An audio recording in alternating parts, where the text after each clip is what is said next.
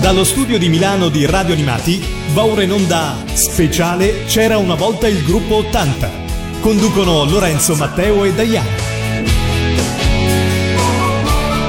Ciao a tutti, da parte di Lorenzo, siamo in questa puntata speciale su Radio Animati per portarvi indietro nel tempo come sempre, però per farvi conoscere quello che all'epoca così avreste voluto conoscere di più, ma la magia della televisione non vi permetteva questo.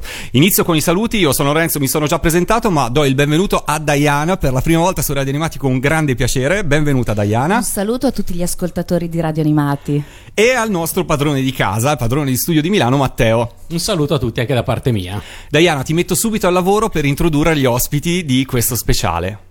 Questa sera abbiamo qui con noi il gruppo 80, ovvero Kitty Perria ed Enrico Valenti e Pietro Ubaldi.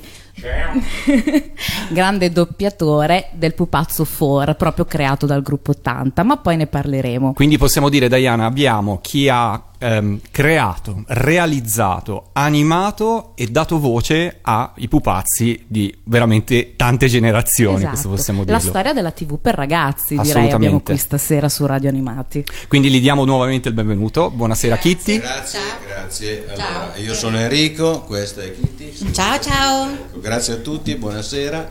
E via con le domande. Piatto Diana. Turchetti. Iniziamo subito a parlare. Come è nato il gruppo 80? Perché vi siete chiamati gruppo 80? Caspita, che domanda pelosa. No, scherzo. Eh, quando ci siamo conosciuti io e Enrica avevamo deciso che dovevamo diventare un gruppo e quindi mh, configurarci per avere tutte, poter fare fatture, quelle robe là di cui non capivamo assolutamente niente. Ci hanno fatto una richiesta lunghissima di cose che servivano di- da organizzare, fare, eccetera. E a un certo momento questo signore che c'era davanti ci chiede: Eh, ma manca una cosa. Noi ci siamo guardati terrorizzati e fa: Eh, manca il nome. Faccio il nome di che cosa? E fa: "Il- La società deve avere un nome. Mi sono girata e c'era questo bellissimo manifesto che annunciava l'apertura delle frontiere in Cina, e che era appunto eh, anni 80.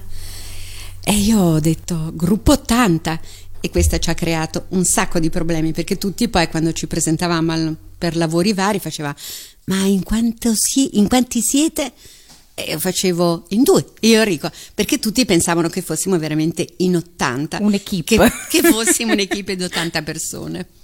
Eh, c'è da dire che lei ha visto il manifesto che avrebbero aperto le frontiere nell'80, ma in realtà era nel 1979. Però mi, mi scusate, ma io non ho una grande memoria nel dettaglio. Beh, io sì, eravamo davanti a un notaio e quindi dovevamo fare delle firme, come dire. Beh, la cosa è iniziata lì. Abbiamo cominciato ovviamente a- a- all'avventura eh, presso delle televisioni che hanno fatto la storia della televisione commerciale degli inizi, però non avevamo ancora fatto il giro di boa. L'occasione ci si è presentata quando, dopo aver eh, appunto fatto avere a uno dei tanti direttori temporanei di Canale 5, che allora era ancora Telemilano 58, eh, Esatto. una, una delle nostre cassette, anzi la nostra cassetta dei L'unica pochi, ecco, cassetta. dei pochi lavori che avevamo realizzato, ricevemmo una telefonata prima da un funzionario e poi direttamente da Silvio Berlusconi che ci chiese se eravamo in grado di realizzare il, il draghetto. Ma la cosa più divertente fu quando Berlusconi, no, ci chiesero mm, di fare il- la riproduzione del marchio, però umanizzandolo, cioè quindi con le braccia, le mani, eccetera, eccetera. E mi chiese il costo. E io faccio, come il costo? E faccio, no. Faccio, no, non costa niente. Fa, come non costa niente? E fa, beh, non costa niente finché non le piace. Beh, diciamo che lì abbiamo, Giustamente. abbiamo fatto un bluff, nel senso che noi eravamo veramente alla canna del gas, però cioè, abbiamo colto il fatto che eh, in quel momento noi ci saremmo potuti giocare una carriera. Quindi sarebbe stato sciocco dire ci costa uno perché non avevamo davvero anche allora una, un'esperienza tale da poter fare una valutazione obiettiva, al di là di quelle che erano poi le questioni relative al materiale da impiegare e al tempo, perché il materiale era poco, il tempo era altrettanto poco, la- ci interessava più che altro mettergli, mettere un piede dentro questa questa, questa realtà sta, ecco, questa realtà che stava nascendo. Era una settimana, quando noi abbiamo cominciato a lavorare per eh, sua emittenza, come si diceva allora, era una settimana prima che Telemilano cambiasse il nome in Canale 5. Ma voi che ehm, avevate avuto già un'esperienza in altre televisioni locali, ehm, si riusciva a percepire la differenza a Canale 5, a quella che stava nascendo come Canale 5? Allora- c'era un ritmo diverso, c'era un passo diverso? Allora, c'era sicuramente una gioia o un... eh, non lo so, ehm, era un entusiasmo, infatti tutti ricordano quegli anni con particolare entusiasmo. Lavoravamo mediamente, noi uscivamo di casa alle 9, tornavamo mezzanotte l'una e questo tutti i giorni, lunedì, martedì, mercoledì, giovedì, venerdì, non esisteva sabato e domenica. Tutti, capito? tutti i giorni. Tutti i giorni. Degli staccanovisti. Eh. No, era l'entusiasmo, ti rendeva forte, ti rendeva contento, eravamo tutti contenti di lavorare a quello che facevamo. E poi conoscevamo un sacco di persone che come noi eravamo- erano motivati, per cui avevano voglia, quelli che facevano le foto meravigliose, quelli che si occupavano di scenografia, era bello, era proprio bello.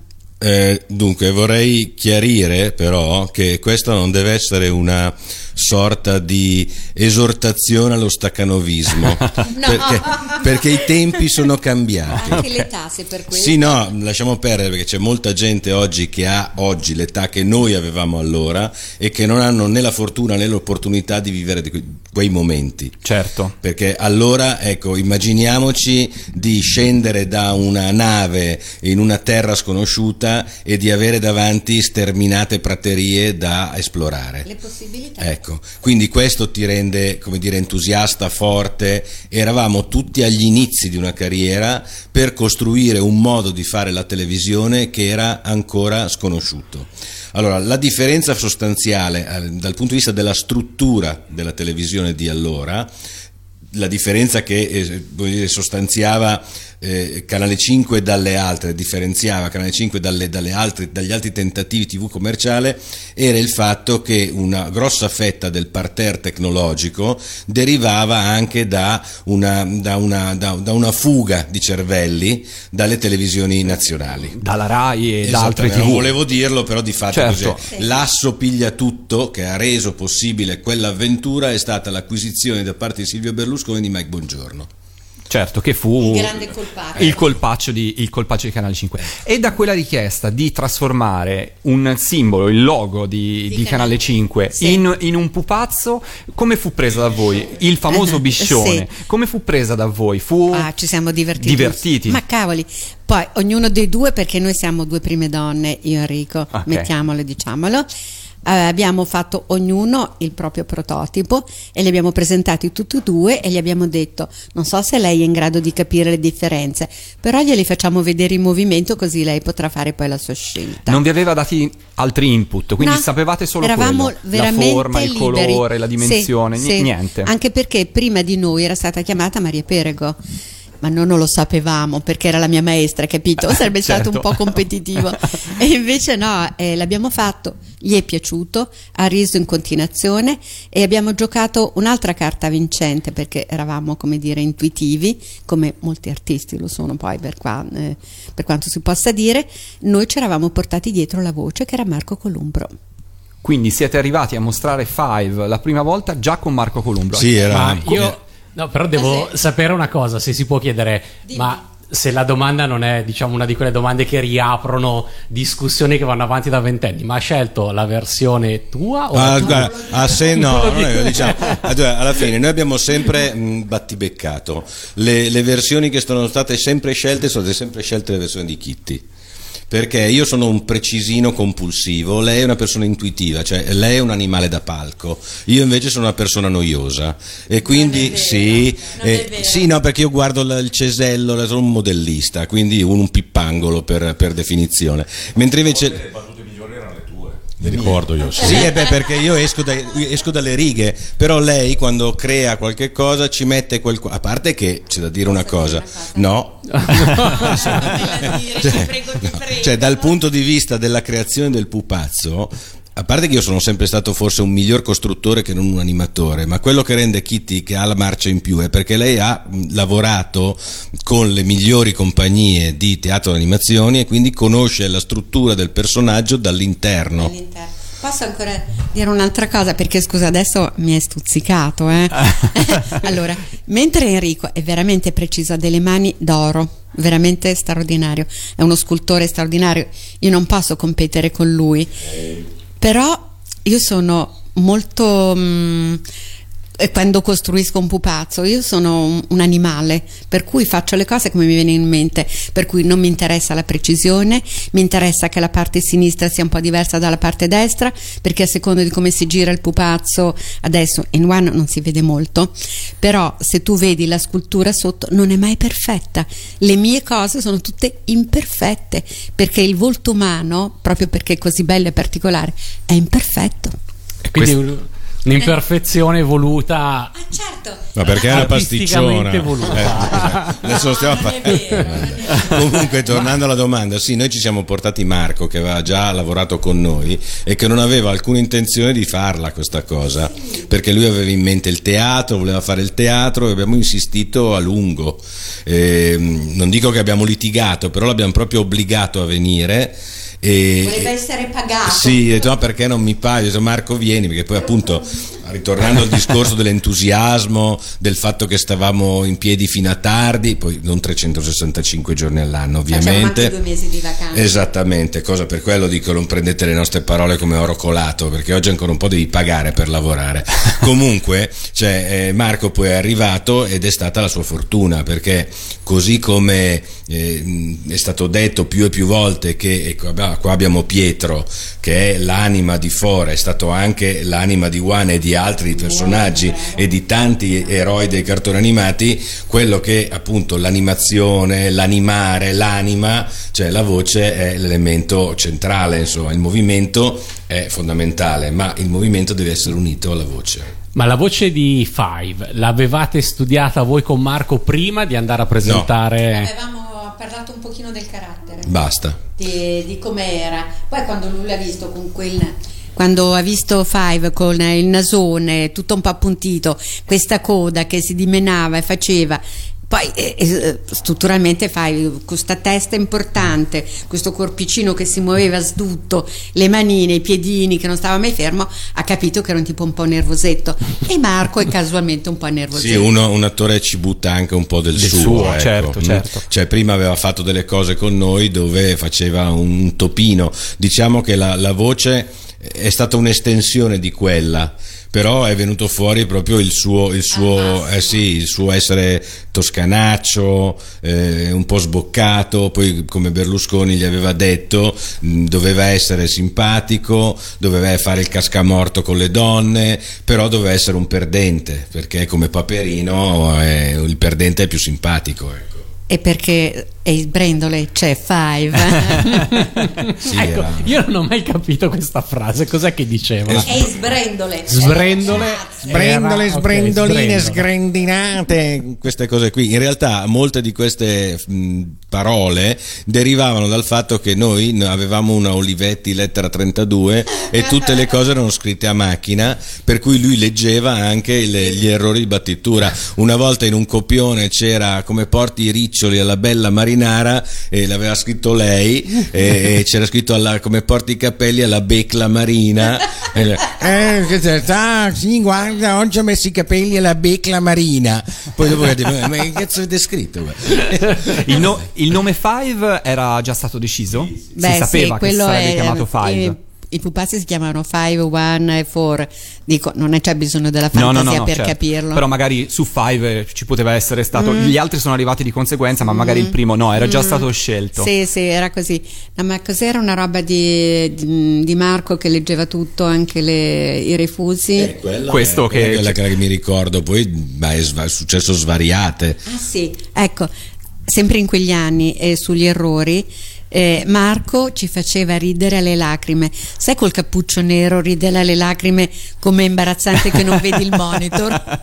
perché questo, ecco, scusa Diana, prego. No, no, ma eh, volevo sapere una cosa perché eh, io ho notato che Five, oltre con tecnica su nero è stato anche animato da sotto. Eh, perché non erano capaci a fare il nero e poi effettivamente diventava complesso. eh, perché allora il teatro su nero devi costruire tutto tutta la scena in funzione di quella tecnica, per cui tutti gli elementi scenici devono essere messi davanti per spezzare il nero. Alla lunga diventa complicato, cioè o fai uno speciale dedicato o se devi inserire questo personaggio nella realtà televisiva che sta crescendo, devi, devi trovare degli altri scamotage. Quindi abbiamo, eh, diciamo così, adottato la soluzione del pupazzo dal sotto. Allora, su questa cosa del pupazzo da sotto mi è venuta subito alla tua domanda, Diana, eh, un episodio. Avevamo fatto anche questi pupazzi dal sotto di Five e qualche altro, eh, che poi è diventato poi, quando sei stata perfezionata la tecnica One, Four, eccetera, avevamo fatto questi speciali nel circo e io lavoravo facendo, muovendo il pupazzo davanti a questo domatore dei leoni senza la rete, senza niente. E a un certo momento era tigre? Madonna mia. E a un certo momento sento un ruggito pazzesco perché ho intuito mentre la tigre mi guardava in maniera malevola anzi guardava il pupazzo in maniera malevola che sentiva l'odore ma cioè vedeva che c'era qualcosa che si muoveva e si agitava, ma non c'era l'odore dell'animale. C'era l'odore dell'alcol. sì. che era quello del colore. Sì, Eh sì. sì, ho capito che la- Comunque, questa, questa è la, la genesi Come di, di Five. di e un- Five. una volta Passiamo- nato Five, Eh. il- mh, le trasmissioni in cui Five poi è stato collocato, Sì. le avete conosciute subito? Cioè, quindi Berlusconi è tornato da voi e ha detto: Bene, mi piace Five, mi piace Allora, la voce di Marco, sì. ho già un'idea chiara di dove collocarlo e anche del mondo che ci voglio costruire intorno. Perché Eh. poi, poi intorno a Five avete costruito anche un mondo. Sì, era un mondo un po' che faceva acqua da tutte le parti perché ce lo inventavamo in modo molto estemporaneo. Diciamo che il, la- il motivo principale per, dare alla- eh, per creare questo pupazzo e quindi dare un una vita al marchio derivava dalla necessità di, di Silvio Berlusconi di far conoscere l'emittente e quindi di fidelizzare gli italiani. Per cui la- l'operazione, diciamo così, fondamentale dal punto di vista televisivo è stata l'operazione Five. Ne abbiamo fatte due più un'operazione estiva e quindi indovinelli eh, banali nell'arco della giornata con Five e Augusto Martelli che presentavano queste frasi, la gente doveva quindi seguire la- il- l'emittente perché nell'arco della giornata sarebbero usciti quattro, eh, quattro piccoli spot mettendo insieme le quattro parole mancanti si poteva concorrere a qualcosa. Tutti gli altri programmi poi derivavano dalla necessità di riempire il palinsesto. Da lì in poi c'è stata la diversificazione per altre Certo. reti. Matteo? Volevo sapere l'idea di fare anche cantare Five eh, assieme ad Augusto Martelli. Questa è stata una perversione perché Marco non cantava e per cui è stato un po' forzato, però era molto carino e divertente. Ma che fai? Ma che fai? La domenica cosa fai? Io direi di ascoltarcela su Radio Animati, visto che ce l'abbiamo pronta, facciamo soffrire un po' Marco Columbro su Radio Animati e il grande Augusto Martelli.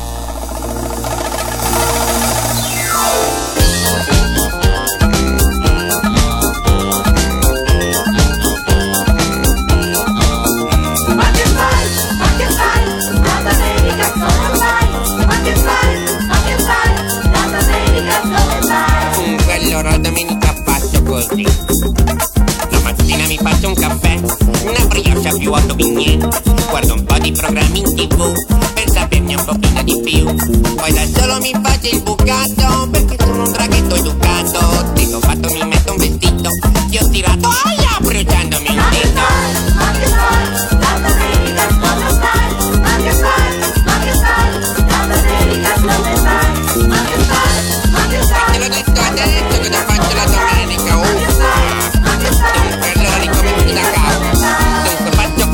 così più o meno.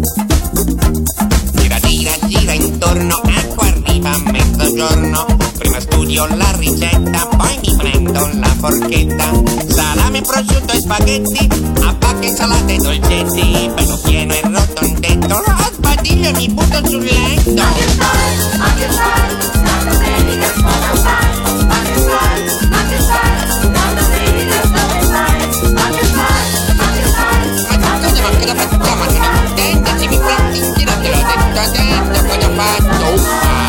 Dunque apri bene gli orecchi, allora. In strada in mezzo alla gente aiuto il serpente! Ma io che serpente non sono Accennato e mi do un po' di tono. Poi mi fiondo in una balera E mi sbatto fino alla sera. Salto e ballo, faccio pazzie E le sprendo i triangoli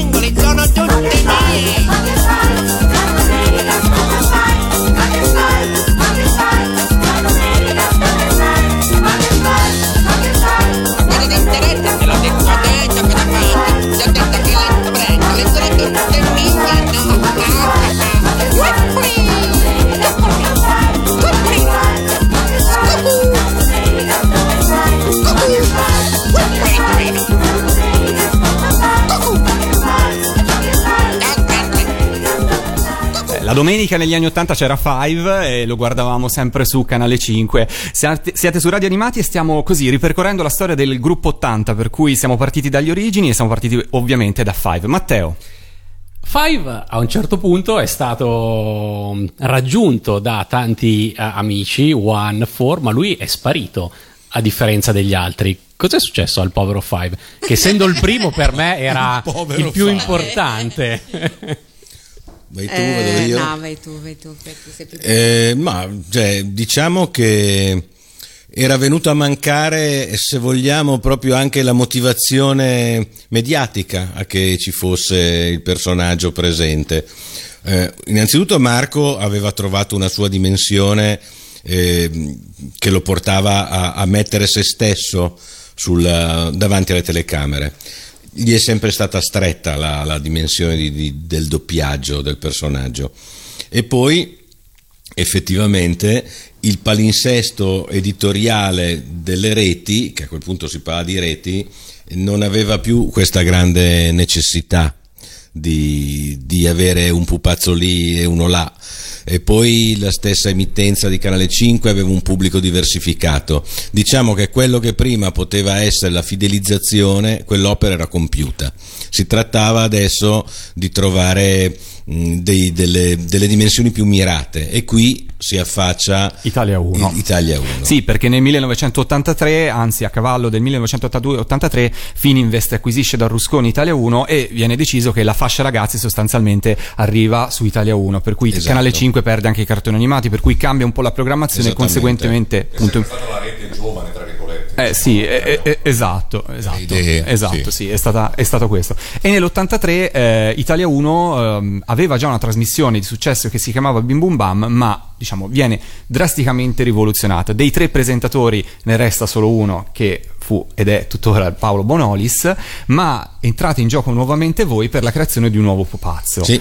Come arrivò questa chiamata per realizzare il pupazzo rosa più famoso d'Italia? Beh, noi eravamo già, era già- eravamo già in pieno servizio, per cui non è che Five è sparito dall'oggi al domani, c'è stato anche un periodo di interregno Certo. in cui noi ci dividevamo lo studio con, con Mike Bongiorno eh, vicino alla zona fiera di Milano e nel frattempo scrivevamo i testi sia per Five e per questo nuovo pu- personaggio che stava, che stava, che stava nascendo.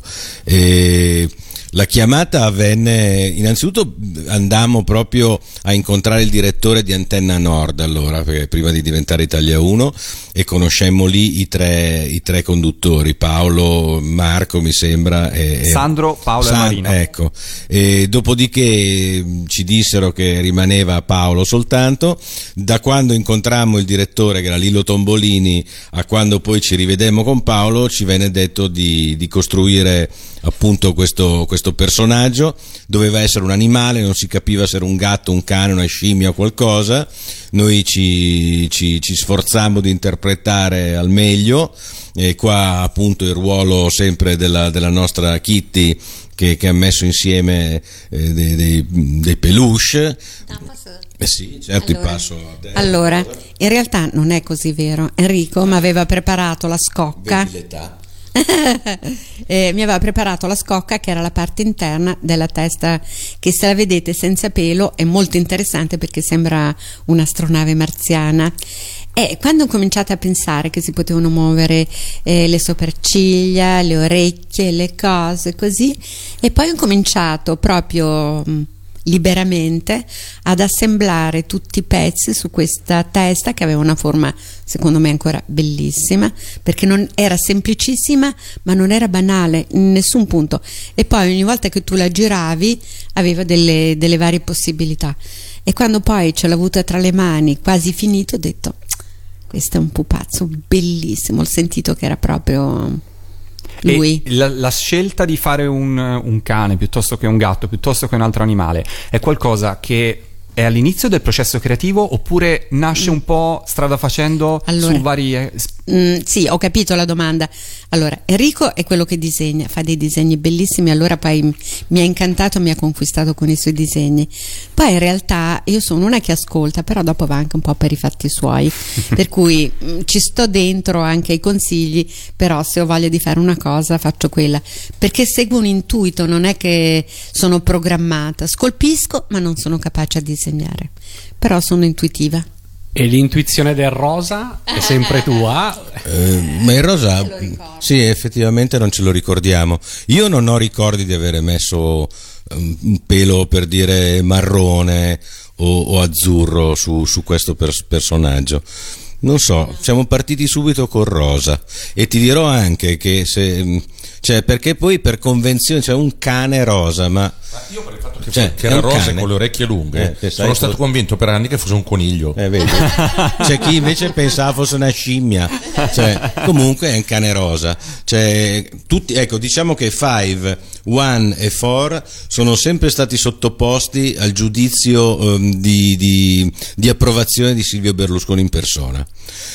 Da dopo For, con l'ingresso di Alessandra Valeri Manera come conduttrice co- editoriale e produttrice della, della fascia ragazzi, dopo è subentrata lei per tutte le altre Decisioni. creazioni e decisioni. Però riguardo a questo era lui. E che- la prima volta che Juan varcò le soglie di Cologno Monzese, vi ricordate la prima- il primo incontro fra Juan e Berlusconi? Quali fu? Veramente Rovani. è stato in via Rovani, quello Via- me lo oh, ricordo ok. anch'io.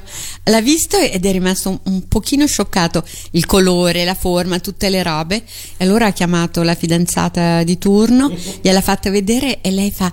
È bellissimo! Perché lui era, come dire, molto affezionato a quello che erano i commenti della sua famiglia. Ok, famiglia si del fidava, momento, si fidava, si fidava molto. estemporanea, eh, diciamo così.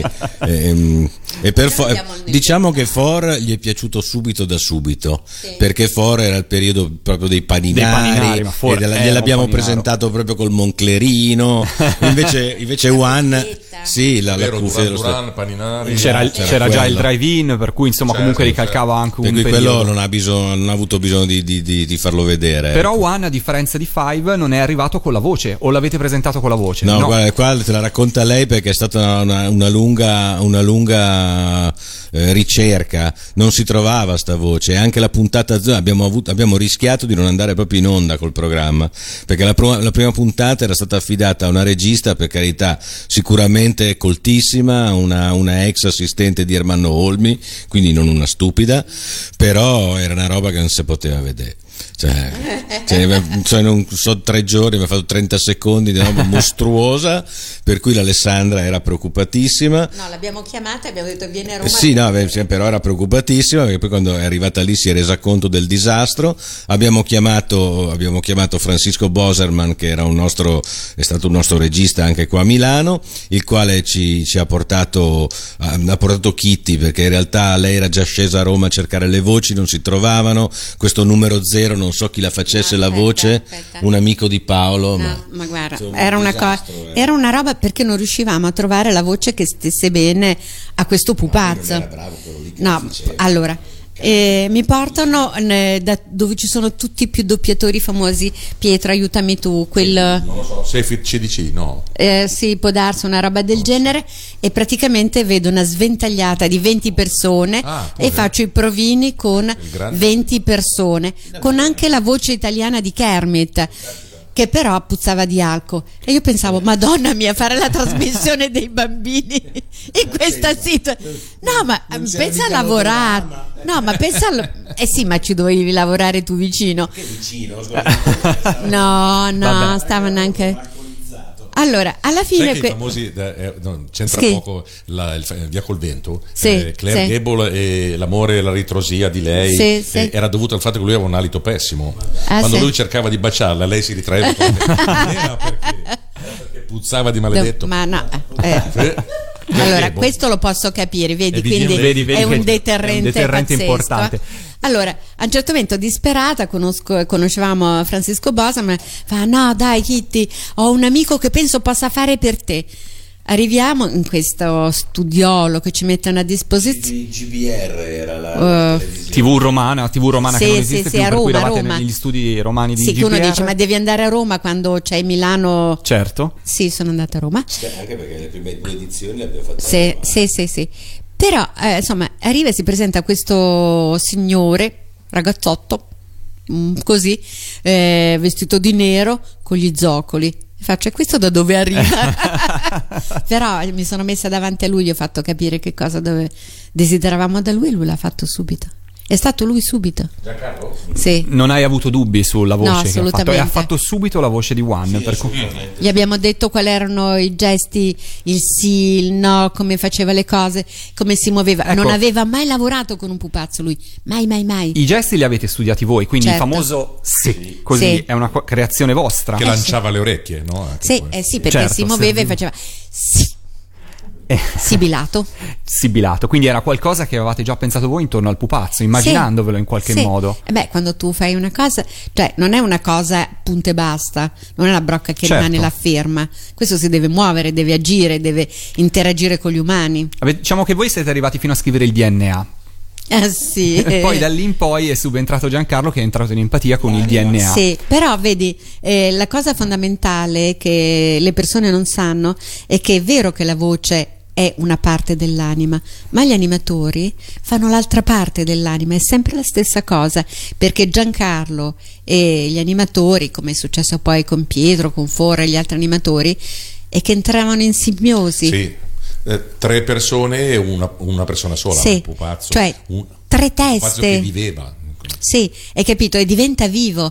E questa era la Gli magia. possono arrivare dalla voce o dal movimento e, e tutti dobbiamo entrare in sintonia e fare la stessa cosa. senza Coordinamento notevole. Sì, oltretutto sulla base di un testo che è letto e condiviso, però non è che te lo stai leggendo, che sei in televisione, per Certo, cui ci sono i che conduttori. L'unico che legge, diciamo così, è l'attore che dà la voce, che però nello stesso momento deve guardare il monitor per vedere che cosa sta succedendo. Esatto, perché qualsiasi cosa va captata al Esatto. volo e ci vuole grande familiarità con, eh, con le animatrici che il più delle volte sono donne perché sono più piccole. abbiamo perché avuto sono anche più- gli uomini. Sì, però insomma Allora, diciamo fa- che... visto che l'argomento, Eh, abbiamo parlato scusa, della creazione, come siamo arrivati? No, no, hai fatto benissimo Pietro. Facciamo un'altra pausa musicale, ascoltiamoci la sigla del 1983 dei Bim Bum Bam con il piccolo coro dell'Antoniano in un bellissimo prato, non so dove eravate, non so se vi ricordate dove era questo posto, Io credo a Bologna, Bologna per forza.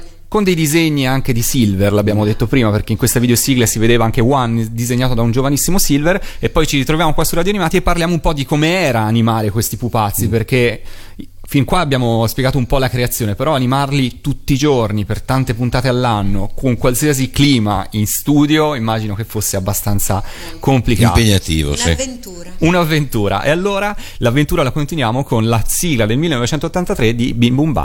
Bim bum bam,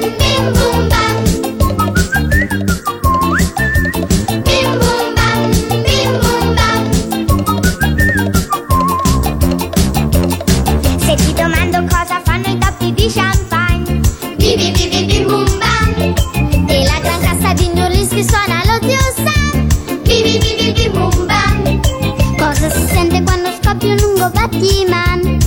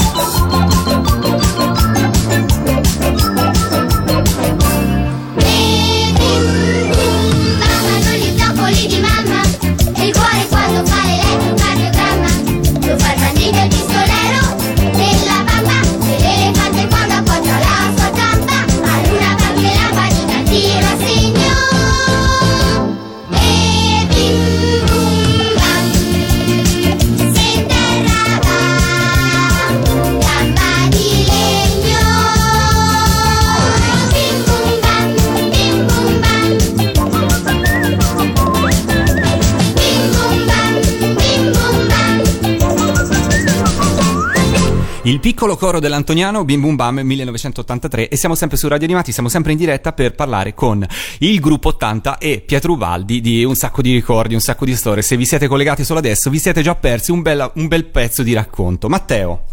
Volevo sapere da Kitty e Enrico se voi anche animavate in prima persona oppure vi limitavate a preparare tutto e poi affidare Eh, Mi rubare il a- microfono, parlo io, parlo io. i vostri pupazzi. Allora, intanto, ah, gruppo 80, gru- gruppo 80, Enrico Valenti e Kitty Perri, o meglio, Kitty Perri e Enrico Valenti. Giusto. No, perché la gente che va- entra adesso non sanno, non sanno, e quindi giusto, sanno giusto. che se... Allora, noi abbiamo animato per tanto tanto tempo. Kitty è la mia maestra innanzitutto, perché è lei il genio dell'animazione. Eh, no, momento. Eh, cioè, quindi eh, abbiamo animato e straanimato. Su Five abbiamo animato praticamente sempre, sempre noi. I primi animatori, i primi animatori eh, erano, erano animatori storici anche di altri gruppi e poi abbiamo cominciato a formare altri animatori perché non potevamo costruire, scrivere ed andare ad animare. In più poi le produzioni cominciavano a diventare diversificate. All'inizio c'era One, c'era Five e anche One, poi si è aggiunto Four, poi tutti gli altri e quindi abbiamo cominciato a crescere degli altri professionisti. Ecco Kitty, prego. Allora, eh, io sono stata beneficiata perché ho fatto scuola dalla Maria Perego e da Vegliamante Gazza, che siccome erano gli amici dei miei genitori, ho fatto scuola quindicenne da loro. E per me è stata una benedizione perché andavo a scuola e poi mi insegnavano un mestiere. Ah, boh, non ce l'avevano la bottega però, ma sto scherzando, certo, è proprio così. E dopodiché, eh, già quando lavoravo in teatro, avevo capito che alla base bisognava insegnare a muovere le persone, a far muovere qualsiasi oggetto che comparisse in scena con una struttura narrativa, quindi se doveva essere un fazzoletto che diventava quello, che doveva sembrare quell'altro, un- uno straccio che doveva essere una margherita, doveva avere vita. E quindi insegnare a muovere i pupazzi è diventata la terza possibilità per me per muovere, fare, eh, avere la scuola e avere degli allievi. E mi ricordo che la prima volta che ho fatto scuola è stata con Daniela Zanchi che ha fatto parte del famoso quartetto malefico che eravamo noi, no benefico, e, e con Maria Grazia, mia sorella, abbiamo fatto il- la prima scuola d'animazione e sono venute su delle persone meravigliose. Poi il gruppo è cresciuto, man mano che crescevano i personaggi, cresceva la mole di lavoro, per cui c'era in continuazione l'esigenza di no Enrico, basta, ti prego. Ok, non coinvolgermi nelle foto. E per cui è, I fans che ci stanno seguendo in diretta Ok. mi mandano i messaggi. ok. Come sono multimediali. giustamente, No, giustamente. ma io ho sempre odiato essere fotografata. che- Kitty, com'era ehm, riuscire a dare ehm, a un pupazzo come One? Poi in realtà For, eh, poi ci arriveremo, aveva Sì. forse un piccolo vantaggio in più. Eh, ha la parte espressiva, perché One eh, non muoveva gli occhi, muoveva le sopracciglia. Ma eh, non com- era solo quello. Non era solo quello. Animare non è quello. Tu puoi avere in mano, quando ho detto prima straccio, era chiaramente una provocazione. Certo. No, animare vuol dire che tu dai vita a una cosa che è inanimata. E per cui per fare questo è vero che ti serve la voce, ma i movimenti devono essere precisi a tempo. Quindi devi sapere com'è una struttura fisica. Troppo, troppo poco è sbagliato. Fare troppo e troppo poco è sbagliato. Certo, bisogna trovare il giusto Esatto. equilibrio. Il giusto equilibrio. E ho sempre avuto la fortuna, mediamente, di fare scuola a delle persone che hanno dato vita a quello che erano i nostri intendimenti di buona animazione, di buona recitazione. Tu reciti. Io adesso lavoro con gli attori in carne e ossa e li tratto esattamente come i pupazzi e ti assicuro che è una regola vincente. È una, funziona. Funziona, Funziona. tantissimo. Eh, io amo gli attori. No. no, perché sono sempre come lì. Hitchcock. Sì, devi, devi- devi stimolarli, devi, cioè, me li vedo dietro a un, a un recinto col filo spinato. cioè. Sei democratico. D'allevamento, come i Sì, polli, ecco, sì, gli attori devono essere contenuti, diretti. In Quindi realtà, meglio i pupazzi. Meglio Eh? i pupazzi. Beh, sì, sì. Ma anche gli att- eh, abbiamo bisogno degli attori anche Sì, per i pupazzi. sì in, effetti, in effetti sì, io ho fatto, cioè, voglio dire, dal punto di vista attoriale io sono considerato un trombone, nel senso che ho questo vocione, però mi manca, mi manca quella capacità proprio di recitazione propria di Pietro, di altri grandi professionisti. Diciamo che con Five io facevo il Serpent, pucciu, pucciu, pucciu, che è una grande prova interpretativa, o se no Ivan il cagnolino, bu, bu, bu, che è un'altra grande quando si dice un attore è un cane Certo. Beh, ma si facevano i cartoni o i pupazzi o le plastiline animate, se erano famose, con i Gramlo. Eh, Certo. Pingu è un esempio clamoroso. Eh, quindi vuol dire che l'intonazione della voce è quello che dà quell'apporto eh, narrativo che fa capire anche senza dire la parola. Eh, insomma è, è famosissima la mia interpretazione della, della talpa nelle videofiabe Ah, tesoro. Ah, sì. e ci arriveremo. sono io sono io ecco eh, cos'è cos'è oh che bello un elefante e, e tu facevi il leone Ah, è vero, nella, nella stanza dei giochi, Ecco, certo, io dicevo, certo, certo. sono parlavo- io come Fallo, leone ero fallo. molto elegante. fallo fallo Non ero, non ero- tu, tu sei un elefante che bello un elefante Certo, io sono il leone, sono il padrone della stanza. Visto, le- e tu fai quello che dico io, ciecato. Eh, ma- ma veramente io scusi eh ma non avevo mai visto un elefante che dice di essere un leone E la cosa più bella è che quando chiudevi gli occhi, sentire la voce di Pietro che faceva il leone era meraviglioso. Meraviglioso, certo. Bellissimo. fare la voce di fuori. Sì, dai, dai. Prego? Pietro. Con chi stai parlando? finalmente mi avete dissotterrato. Ah, Era ora. Ciao, È mezzanotte, è quasi mezzanotte. non fai paura a nessuno. No, For, no, infatti, me- mentre Juan ogni tanto un po' di cinismo lo tirava fuori, fuori era un buon, buon. Quando si dice che l'attore dà al pupazzo Esatto, parte esatto, della ma sua non solo, la fisionomia del pupazzo a seconda del tipo di voce cambia, come, perché È vero, e fra, esatto, e fra l'altro... quando si dice che i cani assomigliano ai padroni o viceversa. È ecco, verissimo questo, è verissimo. E fra l'altro una cosa che io ho potuto apprezzare proprio alla mostra che c'è stata a Parma per eh, tanti mesi la scorsa estate al Museo del Buratto di Bologna dove tutte le vostre creazioni sono Parma. state esposte in Parma. Parma. Cosa ho detto? Bologna. Ho detto Parma, Castello scusate. dei Il burattini. castello dei burattini. Allora lascio dire a Diana Sì, che era una sì, delle sì, curatrici sì. tutto. viene fuori un problema di, di ordine diplomatico Il castello dei burattini di Parma, eh, ovvero il Museo Giordano Ferrari, che ci ha ospitato per, per una mostra eh, durata da maggio fino alla fine di luglio, in cui abbiamo esposto tutti i pupazzi eh, donati dal gruppo 80. Io con Francesco Piccardo in collaborazione con l'associazione culturale TVpedia. Che Abbiamo- salutiamo. che salutiamo assolutamente, so che ci stanno ascoltando. Ecco, io proprio in quell'occasione lì Soci. Ciao, ciao, ciao. Ho, ho colto che in realtà non c'è stato un One che è nato nel 1983 ed è andato avanti per tanti anni, ma ce ne sono stati tanti anche con delle piccole evoluzioni di fisionomia. Certo. Quanti ce Eh, ne sono stati in tanti di One? Mm, allora, fai conto che almeno ogni anno ne venivano fatti tre, anche per... Eh, dipendeva, aspetta, perché allora, il più vecchio... Allora, la gomma piuma, eh, abbiamo detto parliamo di animazione, eh, allora, la gomma piuma che è dentro deforma un pochino la parte esterna perché è la mano dell'animatore che la spinge e la deforma. Questa cosa che a volte può sembrare anche perversa, però è quello che rende le facce umane così belle, perché sono plastiche, morbidi, duttili. Ecco, questa cosa vuol dire che però la gomma piuma si sfibra, si lacera e per cui andavano rifatti. Quei vecchi one, i vecchi four, i vecchi five, li tenevamo per, eh, come dire, le scene di forza, di battaglie, di Ok. lotta. di- Diventavano gli stuntman. Sì, oppure le torte in faccia, Le il pelo si esterne. Eh? Le Le, esterne. esterne. Era una cosa drammatica. Per cui in continuazione noi le mettevamo sempre in Non piedi. sono lavabili, immagino, ovviamente, si sciupano. pochino si lavano. Un pochino sì. Trattati con estrema cura. Comunque. Certo, Sì. ovviamente. Per me se una persona, ed è una volta successo che un musicista che aveva il violino eh, prova- ha messo le mani dentro Five, io l'ho guardato, l'ho trattato male perché era fatto sulla misura della mia mano che è il 6 e mezzo. Rischi di, Spesso- di formare. No, è che eh, spesso succede. Li lacerano, che- certo. Ma al di là del fatto di lacerare o meno, cioè, vorrei vedere se io mi presento in una trasmissione, c'è il violinista, gli tocco il violino. No, certo, ci mancherebbe, Quindi, giustamente.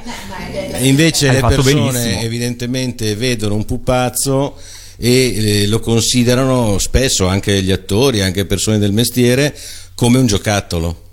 Eh, perché il, il- il trucco è che noi costruiamo dei pupazzi che sembrano dei giocattoli, Ma in realtà non lo in realtà hanno tutti degli accorgimenti costruttivi che vanno, che vanno scrupolosamente A par- rispettati. A parte che essendo artigianato, alto artigianato, per cui ci sono dei tempi e dei costi, per cui sono anche delle cose Sì, di ore e ore. Cioè, di- E la scelta di allungare le orecchie a One quando è maturata? Ah, questo chi lo sa, boh. Ogni anno quel- aumentava. Eh, sì. Ogni anno un po' più lunghe. No, sai che cosa? È che avevo colto che questa cosa della lunghezza dava motivo a Juan di giocare anche gli attori intervenendo, tirandogli le orecchie, le- cioè diventava un momento di gioco per tutte e due. Anche Juan quando non voleva vedere le cose si tappava con le ore- gli occhi con eh, le orecchie oppure quando era preso dalla frenesia se le mangiava, capito? Sembrava quasi che Juan crescesse con i bambini che lo guardavano. È in un vero, certo senso. non ci ho mai pensato, Eh. però è così. Perché prima era più piccolino, orecchie più corte, arcuate, e dopo è diventato Mm, più grande, s- orecchie lunghe. Sembrava quasi Poi crescesse. siccome era discolo glieli tirava. Dava questa impressione. Sì, poi gli si è bloccato lo sviluppo perché sennò questo avrebbe il pelo grigio. In- invece per For, eh, eh, mentre sui movimenti di, di, di One erano affidati a queste sopracciglia, tutta roba manuale, quindi all'interno della testa, per For, per renderlo ancora più diverso, Avete inventato il meccanismo? Sì, abbiamo, sì, abbiamo adottato dei meccanismi, una cosa che noi non, non facevamo d'abitudine e abbiamo sviluppato un sistema di servomeccanismi che sia filo guidati che remotati con, eh, con radiocomandi per muovere le- gli occhi, le, le palpebre e le orecchie perché comunque volevamo sempre dare qualcosa di più. Abbiamo trovato una serie di, di- di, realizzatori, tra cui uno bravissimo che per anni ha seguito i nostri personaggi. E questo faceva sì che nel momento dell'animazione eh, sette ore di studio di One pesavano un pelo meno di sette ore di Four, infatti ci volevano tre animatori perché per, per quanto poco il meccanismo pesava un netto in più e un netto in più stando chinati sotto il bancone per sette ore. E poi aveva una bocca, bocca più difficile da animare, For. Ma infatti il faticoso. primo foro era proprio più pesante, anche più Assolutamente grande. grande e pesante, sì, sì, sì. E Pietro, tu come, come sei Io- stato scelto? Co- Eh, dunque, sì, ah scusa, beh, mi- eh, cerco sempre di, penso sempre che la mia voce sia diffusa universalmente per telepatia, Eh, senza i microfoni non si fa. Prego. Eh, eh, eh, sì che è il mio mestiere, per cui eh, niente, sono stato scelto perché io ho cominciato a doppiare di- mm, eh, in tarda età, diciamo, perché per esempio i figli d'arte romani cominciano da bambini a frequentare le sale. Io invece sono, mi sono, non mi sono laureato, ma ho frequentato a lungo l'università eh, di, in varie direzioni. Avrei dovuto fare l'ingegnere meccanico, per cui figurati. E poi sono passato a filosofia, poi la cartolina militare mi ha interrotto la carriera teatrale perché nel frattempo ho cominciato a fare teatro, teatro professionale vero e proprio, eh, cose anche importanti, eh, piccoli ruoli perché erano gli inizi, per cui Chekhov, Shakespeare, Feydeau, cabaret tedesco, Bernard Shaw, di tutto di più. Dopodiché sono entrato nel doppiaggio e, e praticamente di, di, pari passo con la nascita di Canale 5 e di un mercato che si apriva perché il, il, il lavoro del doppiatore per Milano una volta erano eh, saltuario, diciamo tra virgolette, gli attori di Milano o che passavano da Milano facevano un po' di doppiaggio ed era per la Svizzera, Capodistria, Monte Carlo, eccetera, eccetera. Eh, il mercato si è aperto tantissimo, io avevo tempo da dedicare e sono andato a vedere, vedere, vedere e quello che c'era di più erano i cartoni animati. Io ho cominciato a caratterizzare perché data la timidezza o la voglia di gioco, eccetera, eccetera, mi sono trovato ad avere attitudine per le voci caratterizzate e i cartoni animati di Mediaset, che era il cliente principale, per noi sono stati il mio pane fin dagli inizi. E lì ho conosciuto la signora Alessandra Valeri Manera, la, la nostra grande mamma, anche se poi in realtà eh, ha cominciato giovanissima, per cui lei faceva da mamma perché era, il suo ruolo era un po' quello della chioccia, però coordinava tutto il lavoro. Coordinava tutto e decideva. Ma tutto devo quanto. dire che l'Alessandra è stata fondamentale nella nostra Caspita, fondamentale, perché sì, sì. mh, posso capire che magari non ci abbiano amato perché eravamo un, un- un gruppo di persone che lavorava ci ha amato, ci hanno amato Tutti. No, no, voglio dire all'interno di Canale 5 Sì, forse perché noi eravamo diciamo, sì, sì. dai. No, ma Ma poi lei eh, No. aveva un grandissimo dono, cioè come... No, co- ma aspetta, sì. volevo finire.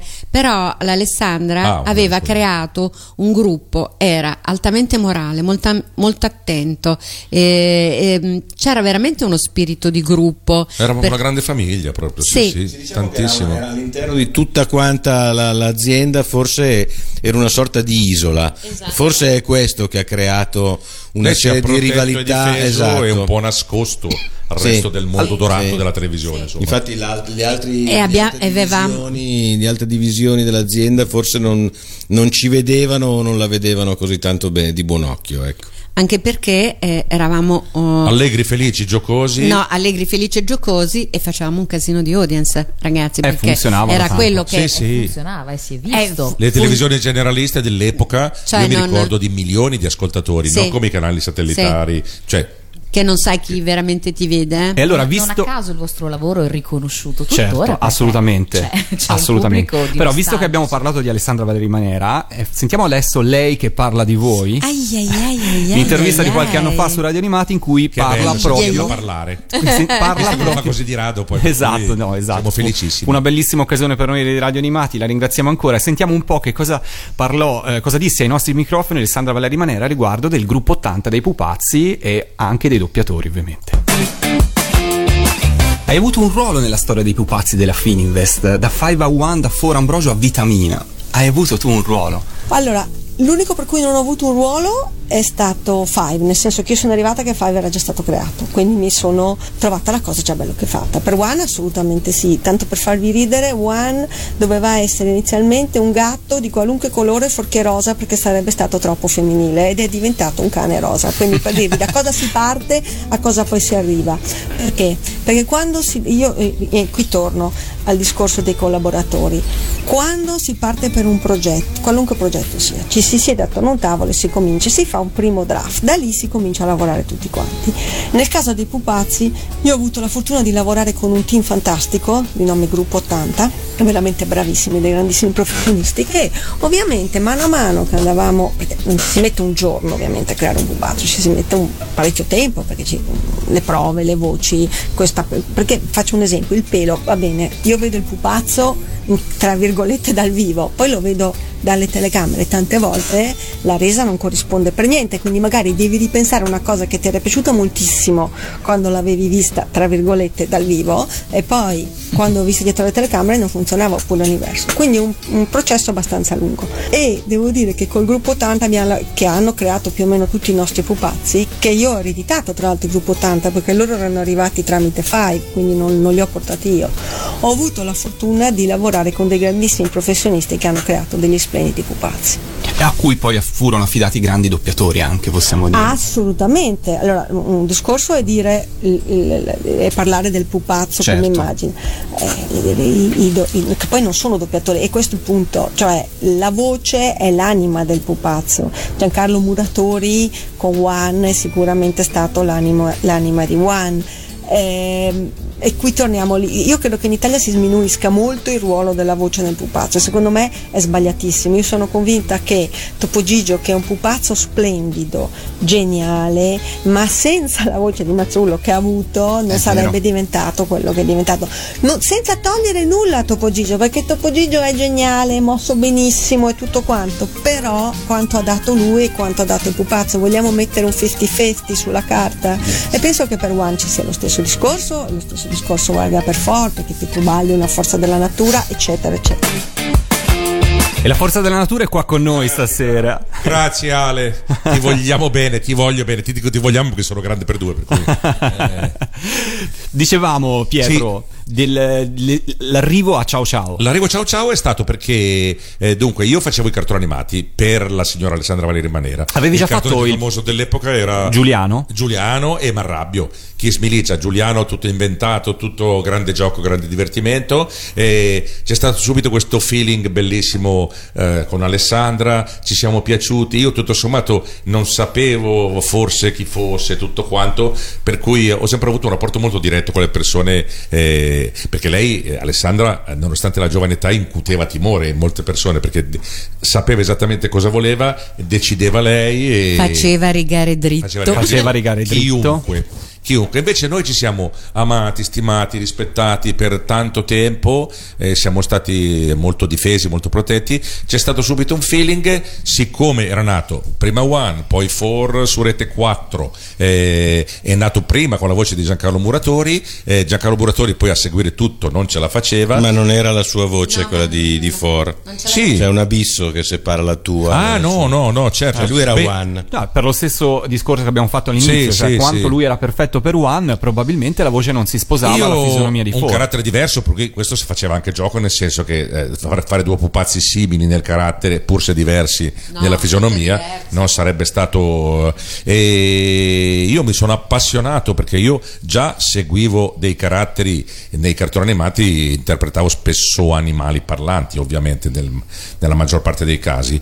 E, e io mi sono sempre divertito sì perché sono un be- una bestia. Ma facevi Do- Doraemon, è uno dei. dei- sì, Doraemon è un cartone che va avanti beh, in Eh. Giappone dagli anni 70 Eh. senza, Eh. senza interruzione, da noi dagli anni 80 con una bella interruzione. Vogliamo parlare di nostalgia? 750 episodi, È doppiati in. Giappone ne esistono più del doppio. Ma no, tantissimo. Sì, sì, E- sì. nel caratterizzare Ford ti ricordi qualcosa in particolare? Nelle prime stagioni Beh, c'era questa avuto- diatriba con Giorgia Passeri, che fu la Sì, prima conduttrice sì. di, di- Che ancora, eh, eh, siccome i testi li scrivevano loro, li scriveva un po' Giancarlo Muratori, eccetera, Chi ha eccetera. inventato la famosa bambola di Pechino? Muratori, Muratori. Il- le terminologie romane e quelle, era tutta roba di Muratori. Sì, noi abbiamo fatto tutte quelle cose di poco. cui parlavamo Noi prima. ci siamo dedicati molto, poi siamo andati a scrivere i testi sulle telepromozioni.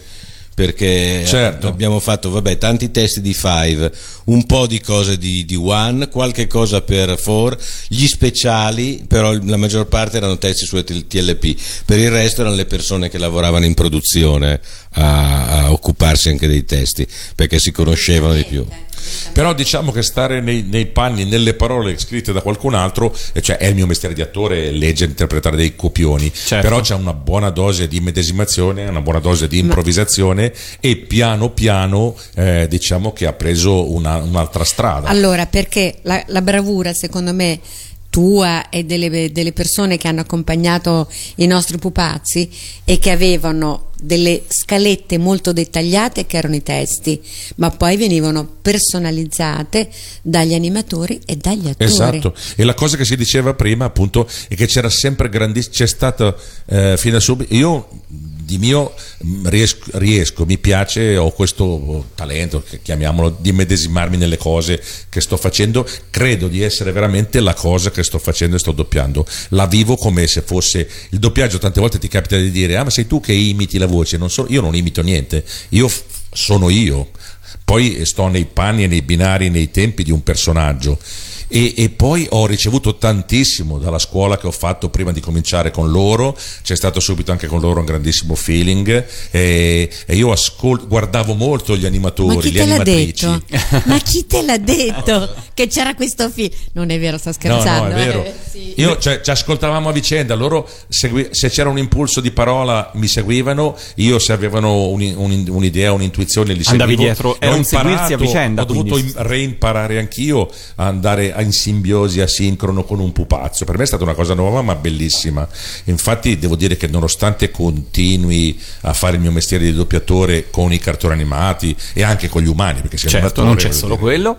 eh, eh, I pupazzi mi mancano moltissimo perché in effetti è, è un momento di creatività. Ma se te ne bellissimo. abbiamo regalato uno. Sì, infatti ho questo forellino bellissimo. a cui è stato- sono stati tolti i meccanismi Certo. perché, perché costavano troppo Certo. e comunque, comunque sarebbe ora di restaurarli un po' tutti Eh, questi sì, pupazzi avrebbe bisogno di essere portato a... Sì, Nelle varie ehm, edizioni dei pupazzi, dicevate almeno tre all'anno. Ma almeno Almeno tre all'anno. Io ne ho contati Quando poi il tanti di pupazzo aveva la sua voce, per esempio For aveva oramai la voce di Pietro. Ah, ma Eravate influenzati dalla fisionomia anche del doppiatore in qualche modo? Cioè, eh, aveva un'evoluzione legata alla voce che nel frattempo aveva avuto il, pup- il pupazzo?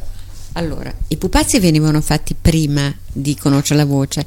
Quelle piccole modifiche che poi sono stati fatti in tutti i pupazzi, ah perché eh, insomma fare una stessa cosa identica e poi cambia, poi senti l'emissione della voce, le guance, la- mm, c'è qualche cosa che va da sé, quello è stato fatto mirato al fatto che ogni attore dava la voce al suo pupazzo, quindi prendeva un pochino di, Un po' di qua, un po' di quel là. colore. da ambedue le parti. Sì, poi tecnicamente, scusami Pietro se Sì. ti interrompo, è che appunto bisogna anche venire incontro a quello di cui si parlava prima, che era la fatica dell'animazione. Certo. Per cui se il primo for era davvero molto molto molto faticoso da animare, mano a mano che si va avanti bisogna cercare cercare, eh sì, perché non puoi ammazzare le persone. Innanzitutto bisogna dire che una buona animazione della bocca o della testa di pupazzi di questo tipo, per cui c'è l'animatore che infila la propria mano che va a finire dentro nella bocca del personaggio, per essere considerata una buona animazione deve procurare del dolore. Eh, certo. Sì. Questa è una sen- regola sì. scritta. Sì, perché eh, voi dovete immaginarvi che il braccio che entra nella testa è la colonna vertebrale di un corpo. Ah beh. E quindi se vi mettete davanti a uno specchio, alzate il braccio e ci provate, immediatamente, no, ma a parte il E fatto stare del tempo, e muovere il braccio ecco, soprattutto, eh, e soprattutto bisogna rendersi conto che la schiena dorsale è dritta, mentre invece come ci si mette sotto un tavolo e si alza il braccio, si vede subito che il braccio va storto. Per cui se ci si sta, se si sta nella posizione canonica Eh, si fa male. Si fa male. Allora, visto che l'abbiamo fatto prima con Marco Columbro, c'è stato qualcun altro che ha cantato sigle. e, guardo, e guardo qui presente. E da lì non ho più smesso. Eh sì, esatto. Per cui eh, Fora ha anche cantato, ovviamente, ha fatto diverse, tante sigle di Ciao Ciao. Posso però dire una Certo. cosa?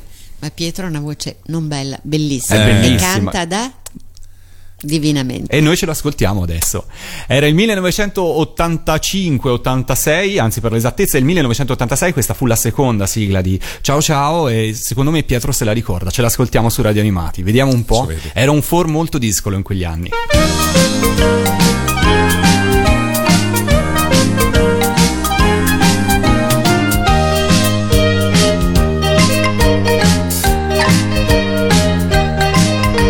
Che confusione riesce a fare e sempre sempre a me tocca riordinare. Oh, com'è bello spostare tutto, lasciare il segno un po' dappertutto. Voi tutti i giorni bisticciate, poi la pace sempre fate. Ciao ciao, ciao ciao, voi siete lì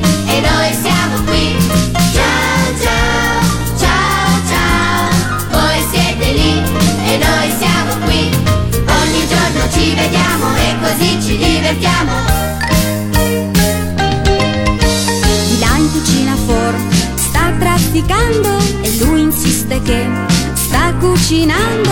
Panna salame con ciliegina, fiori, salsiccia e un po' di farina. Ma che pasticcio colossale riesce sempre a combinare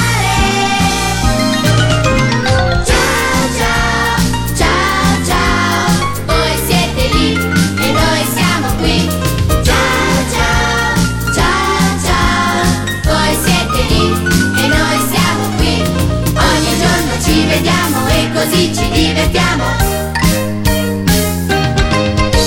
Adesso non lo trovo nemmeno più in cucina, ma dove sei nascosto?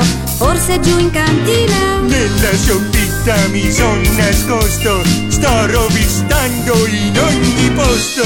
Ma cosa credi di trovare? Tu sei tutto da lavare.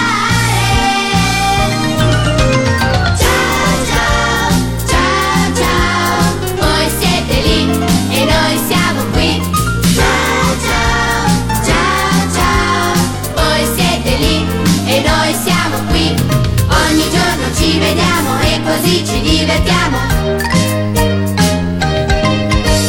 For nella sua stanza è intento a studiare, però io non mi fido e vado a controllare. Sì, Giorgia crede che stia studiando, ma di nascosto sto un po' giocando.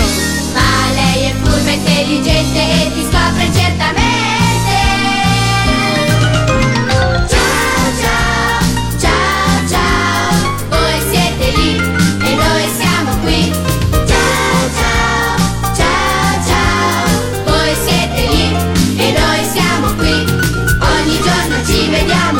Così ci divertiamo. Ciao ciao, ciao ciao, voi siete lì e noi siamo qui.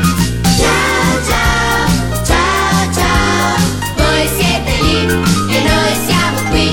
Ogni giorno ci vediamo e così ci divertiamo. Ciao ciao ciao ciao. Ciao.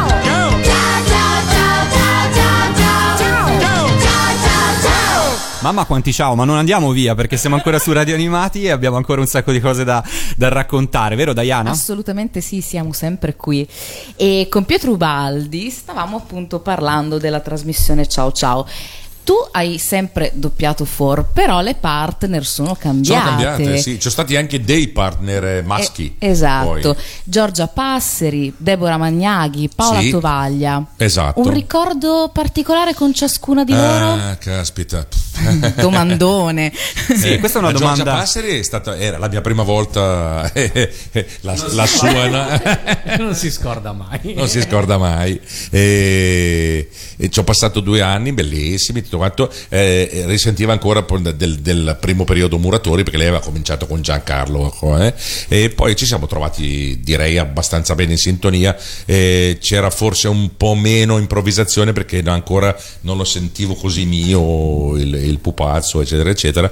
Per cui mi attenevo un po' di più ai testi e agli stilemi che erano stati decisi collettivamente. Poi- Prima abbiamo parlato di un equilibrio no? fra Sì. chi anima e chi doppia e Certo. un, come dire, passarsi la palla Sì, nel sì, modo giusto fra tutti e due. Però in questo gioco entra anche il presentatore, cioè il, Ah, il chiaro, personaggio l'intera- l'interazione con del pupazzo e poi con- Infatti io chiedo a il entrambi, sia a. Kitty Enrico che a te Pietro, eh, qual è stato il personaggio o il presentatore di Bim Bum Bam, di Ciao Ciao, di qualsiasi altra trasmissione che c'è stata eh, con cui voi avete lavorato, che secondo voi sapeva interagire meglio con il pupazzo e con questo equilibrio così complicato? Che non Perché poi è non è detto che sia facile, il sì, personaggio certo. magari che è rimasto di più o che è stato più famoso. eh? Allora, sicuramente eh, allora, ognuno di noi tre avrà una sua Certo. idea, però per me Paolo Bonolis era così animalo che era quello che era più meglio, anche perché fuori e dentro gli sketch noi ci facevamo gli scherzi in scena. Ah, eh, allora ah, ah, ah, qui ah. voglio almeno un retroscena di Bim Bum Bam. Allora, quell'animale di di, Ciao Ciao. Piolo Sì.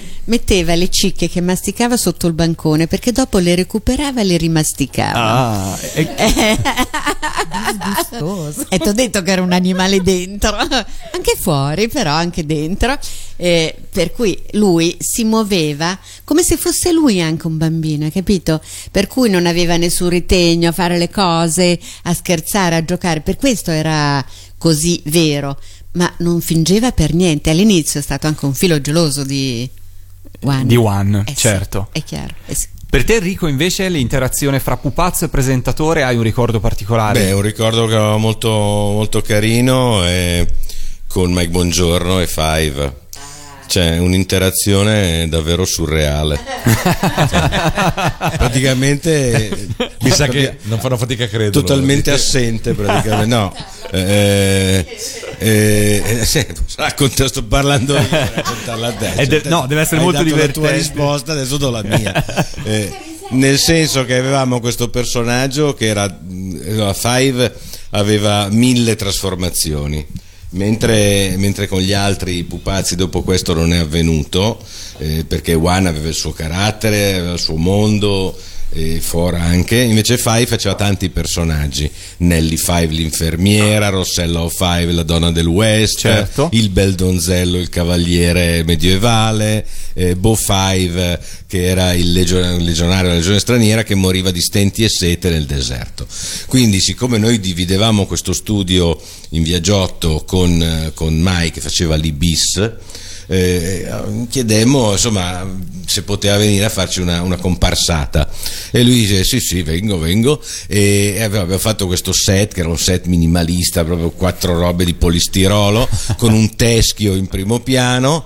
E, e c'era Five che diceva ma sto morendo di, di, di stenti e sete di stenti e sete arriva dentro Mike Buongiorno che faceva Mike Buongiorno c'è il, il teschio in primo piano e va amici del deserto allegria cioè, proprio così cioè, proprio che non c'entrava una fava inutile, inutile dire. Questa è un'interazione carina. Poi vabbè certo eh, Paolo la Manuela eh, poi però non, cioè, tutti a loro modo diciamo che io mi ricordo questo perché era il periodo in cui anch'io ero in diretta dire- ero proprio sul Con campo, loro, eh. certo. poi dopo ognuno avrà, avrà i suoi ecco. Posso, posso raccontare ancora un'altra Certo. cosa con me che era stata esilarante?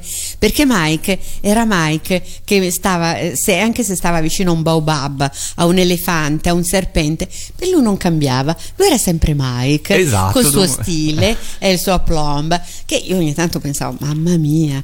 E, eh, e allora decidiamo di fare il prototipo del gioco a quiz con, Fa- e con Mike che fa veramente Mike e Five che fa il concorrente. E sai, un pupazzo di gomma e piuma, alto un 60 centimetri, e insomma lui parte con la domanda, bla bla bla, perché allora così, allora, e questo però non sapeva la risposta, e allora ci incischiava, no, ma e allora Mike fa, no, ma signor Fai, eh, eh, si concentri, si concentri, si concentri, e io che avevo questo pupazzo di gomma e piuma, ma non era stata assolutamente provata, lo accartoccio finché si vedono solo la punta dei piedi e il naso. Lo studio incomincia a ridere. Mike, se guarda, allora si disincanta dalla domanda, guarda il pupazzo, fa, eh, eh, ma forse si è concentrato troppo. Cioè, E Pietro, Ma per te è- invece un ricordo proprio legato ai tuoi tanti Sì, perché poi è come quando mi chiedono de- delle voci dei cartoni, dei pupazzi, chi ami di più, chi ami di meno, i figli prediletti o meno. Io ho amato tutto quello che ho fatto e, e- e i, i partner, le partner, quelle che sono, sta- che sono succedute e. e per cui non so, con la, con la- con la Giorgia c'è stato- è stata la mia prima volta, la pr- prima e la seconda, perché abbiamo fatto due anni insieme, poi è subentrata la Deborah Magnaghi, che ancora era giovanissima, era Giovanissima, ragazzona, sì. adesso è una la bellissima donna. Deborina o la Deborona. Debo- beh, perché c'è un'altra Deborah che poi ha fatto ciao ciao mattina, per cui bisogna dire Deborah e Deborina per distinguerle. E, e poi ho fatto quegli anni bellissimi con la Paola Tovaglia, con lei condividevamo la- anche con la Deborah il doppiaggio, qui ci vedevamo in tante occasioni, con Paola in più abbiamo cantato tantissime cose, tantissime sigle e devo dire che aveva, era veramente una ragazza straordinaria.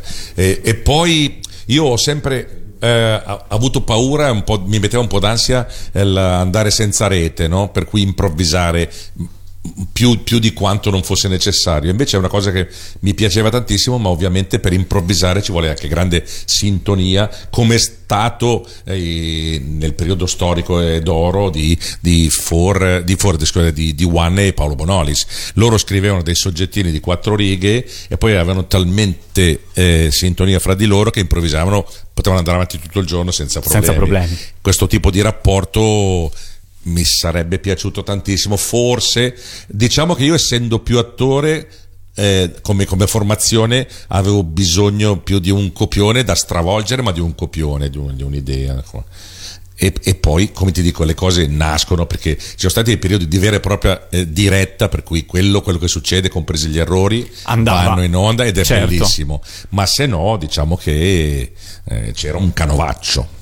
Matteo. C'è una domanda che io mi pongo da un sacco di anni ed è la, la serata giusta per scoprirlo, ma il doppiatore di un pupazzo nello studio televisivo dove, Dove sta? sta? Bravo Matteo. E, e dipende se lo studio è piccolo o grande e dipende dalla sonorità dello studio, anche se poi voglio dire, il suono viene modificato. Nascosto sotto neanche, credo. Generalmente dietro le telecamere, nello studio, eh, anche se poi noi abbiamo un piccolo o grande, un monitor, come loro sotto il famoso bancone hanno il loro monitor speculare, perché altrimenti il movimento deve essere quella che è la destra e la sinistra, eccetera, eccetera. Eh, io ho eh, un monitor già con gli stacchi di regia, per cui io vedo cosa è inquadrato e cosa no, eh, ho in cuffia i ritorni della mia voce, delle voci dei conduttori, eccetera, e loro, la mia voce che deve sembrare lì nella scena in quel momento gli arriva da una cassettina che hanno sotto Diciamo o è in un diffusione lavoro- si chiama Sì, uno spiaudio. Diciamo che è un lavoro molto complesso perché il coordinamento, bene. sì, il coordinamento è di tipo umano, quindi fisico, e poi di tipo anche tecnico, nel senso che tutto deve avere un certo equilibrio. in alcuni casi per esempio eh, eh, era divertente perché noi siamo approdati dopo aver girato tutti gli studi di Mediaset di Cologne e dintorni eccetera eccetera siamo stati un po' dappertutto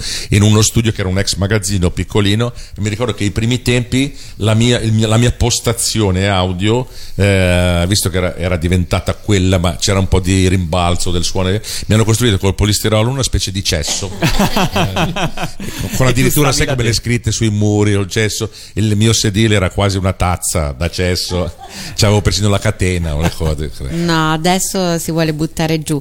Era adorato No, no, vero, e adorato Simil da tutti. Tutti, Ah, certo. comunque mi ricordo delle, delle soluzioni di questo tipo un po' estemporanee, ecco. Era il famoso studiotto. Studio 8.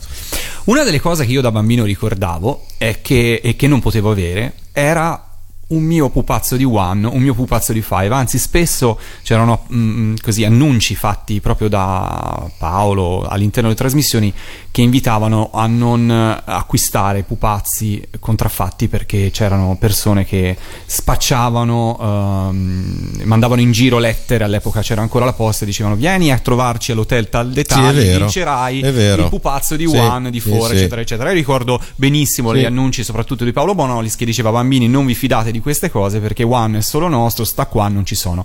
Però, perché non è per Five già qualcosa di più? Ma perché per, Fi- per One e Four non fu fatto grandissimo merchandising? Eppure i personaggi erano insomma. Per me è stata una questione di, di miopia dal punto di vista... Non fu un- un- una, una scelta. No, no, no, vostra. anzi, noi voglio dire, li costruimmo, siamo stati assolutamente ben compensati, abbiamo anche ceduto dei diritti d'uso e quindi non ci sarebbero stati ostacoli, un accordo si sarebbe trovato in ogni caso.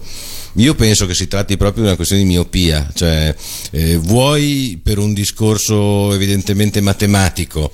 La miopia deriva dal fatto che non si sono resi conto al momento di quello che avevano fra le mani però fatto, è stato fatto in una maniera poco, cioè un po' malaccorta, perché vista la quantità di, di carichi di pubblicità e telepromozioni che c'erano, avrebbero potuto fare uno più uno fa due. Probabilmente c'era un maggiore interesse nel lavorare in termini pubblicitari con altre major company che non fare un piano industriale molto preciso che prevedesse del merchandising. Sono stati fatti dei tentativi che però non sono andati evidentemente nella direzione Giusta. Infatti fu per Five ci fu la linea scuola, Mm. ci furono i pupazzi in PVC, i Sì, pupazzi gli- in gomma piuma più li grandi, facemmo noi, sì, un tutti- panno lencio, cioè fu Sì. fatta comunque una linea Eh, ma lì, lì torniamo al vecchio discorso. A cosa Uno, serviva Five? Esatto, alla certo. fidelizzazione e poi dietro a questa manovra c'era comunque Silvio Berlusconi, c'era il lancio di tutta questa linea editoriale. Dopo il lancio eh, è stato messo in secondo piano perché prima c'erano i cartoni animati, c'era tutto un mondo da creare e, e forse eh, dare troppo spazio alla- a One avrebbe magari creato una- uno scompenso, un disequilibrio, forse anche delle tensioni, non lo so. Fatto sta che questa cosa non, na- non nacque. Io credo che prioritario fosse poi la vendita degli spazi pubblicitari. Esattamente. La, la funzione di One fuori era attirare Esatto. il pubblico e questo lo facevano. Sì, però nulla avrebbe vietato Di di, di fidelizzare fare. con dei giocattoli, Sì, cioè, anzi, per me è stata una cosa. mm, è stato una- una- un errore, ecco. Adesso chissà, può darsi, visto che c'è questo ritorno di interesse per quegli anni, però mm, da quello che vedo non mi sembra ecco, che ci sia ancora una volta una capacità di visione così, così ampia. Ecco. Ma dei Five One e Four originali, Mm. quanti ne sono sopravvissuti? Dunque, ce ne ha uno la Manuela Blanchard di One, ne ha uno la Giusy Ferro a Barbados, ne ha uno Marco Moroso che è un nostro conoscente che adesso è lanciatissimo, vive a Hong Kong per, un- per l'industria de- dei giocattoli ed era uno dei designer della Trudi, ne aveva ovviamente uno Giancarlo Muratori. Ce ne sono due al Museo dei Burattini, lì al Castello dei Burattini di Parma, uno è, è One Jolly e, uno è uno One, anche lui tutto coperto di neve perché era eh, di uno speciale alla ricerca di Babbo Natale del 92, del 90-92, non mi ricordo, e poi c'è quello che abbiamo qua con noi.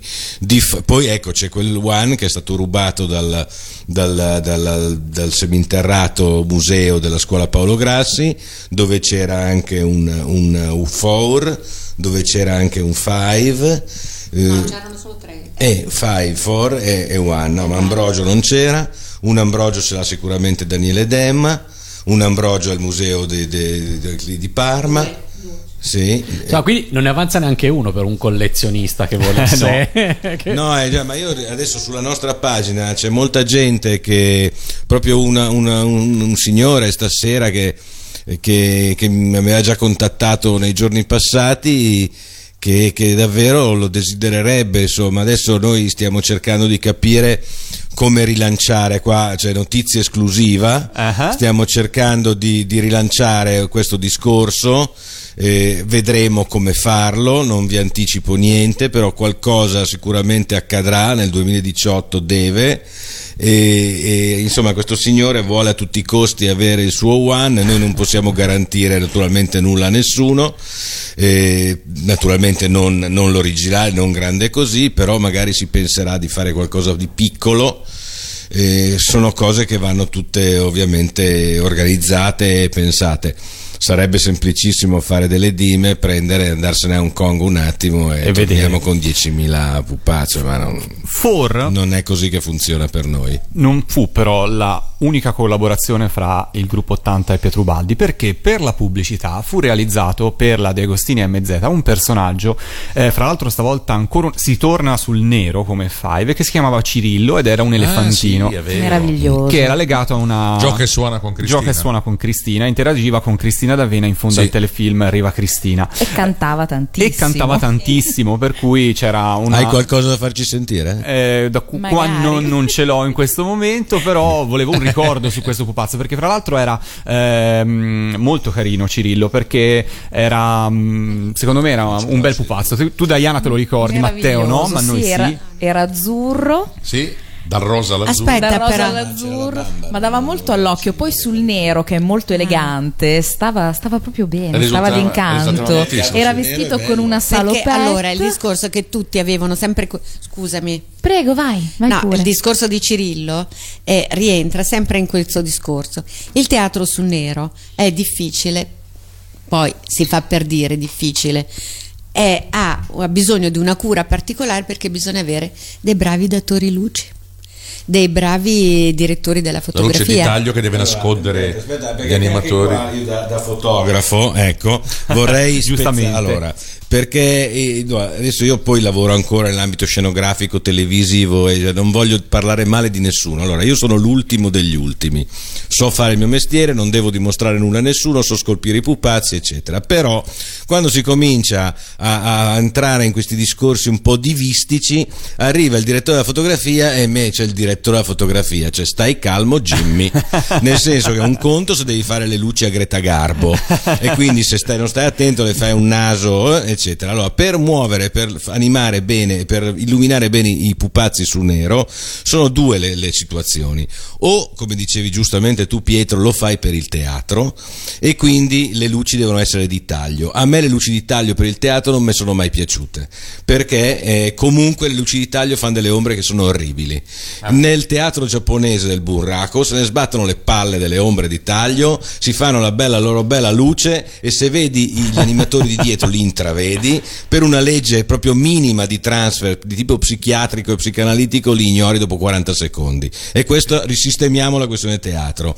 Per la questione televisiva anche lì grandi pippe, no? Ah, il direttore della fotografia, non si può dire più. Sì, non su siamo- Radio Animati non siamo- siamo, siamo cresciuti ormai. protetta. No. E quindi no, No, perché no, questa cosa l'abbiamo mi fa anche imbestialire, perché poi eravamo noi dietro i neri, quando poi non dovevamo fare il chroma key, che li avrei ammazzati tutti.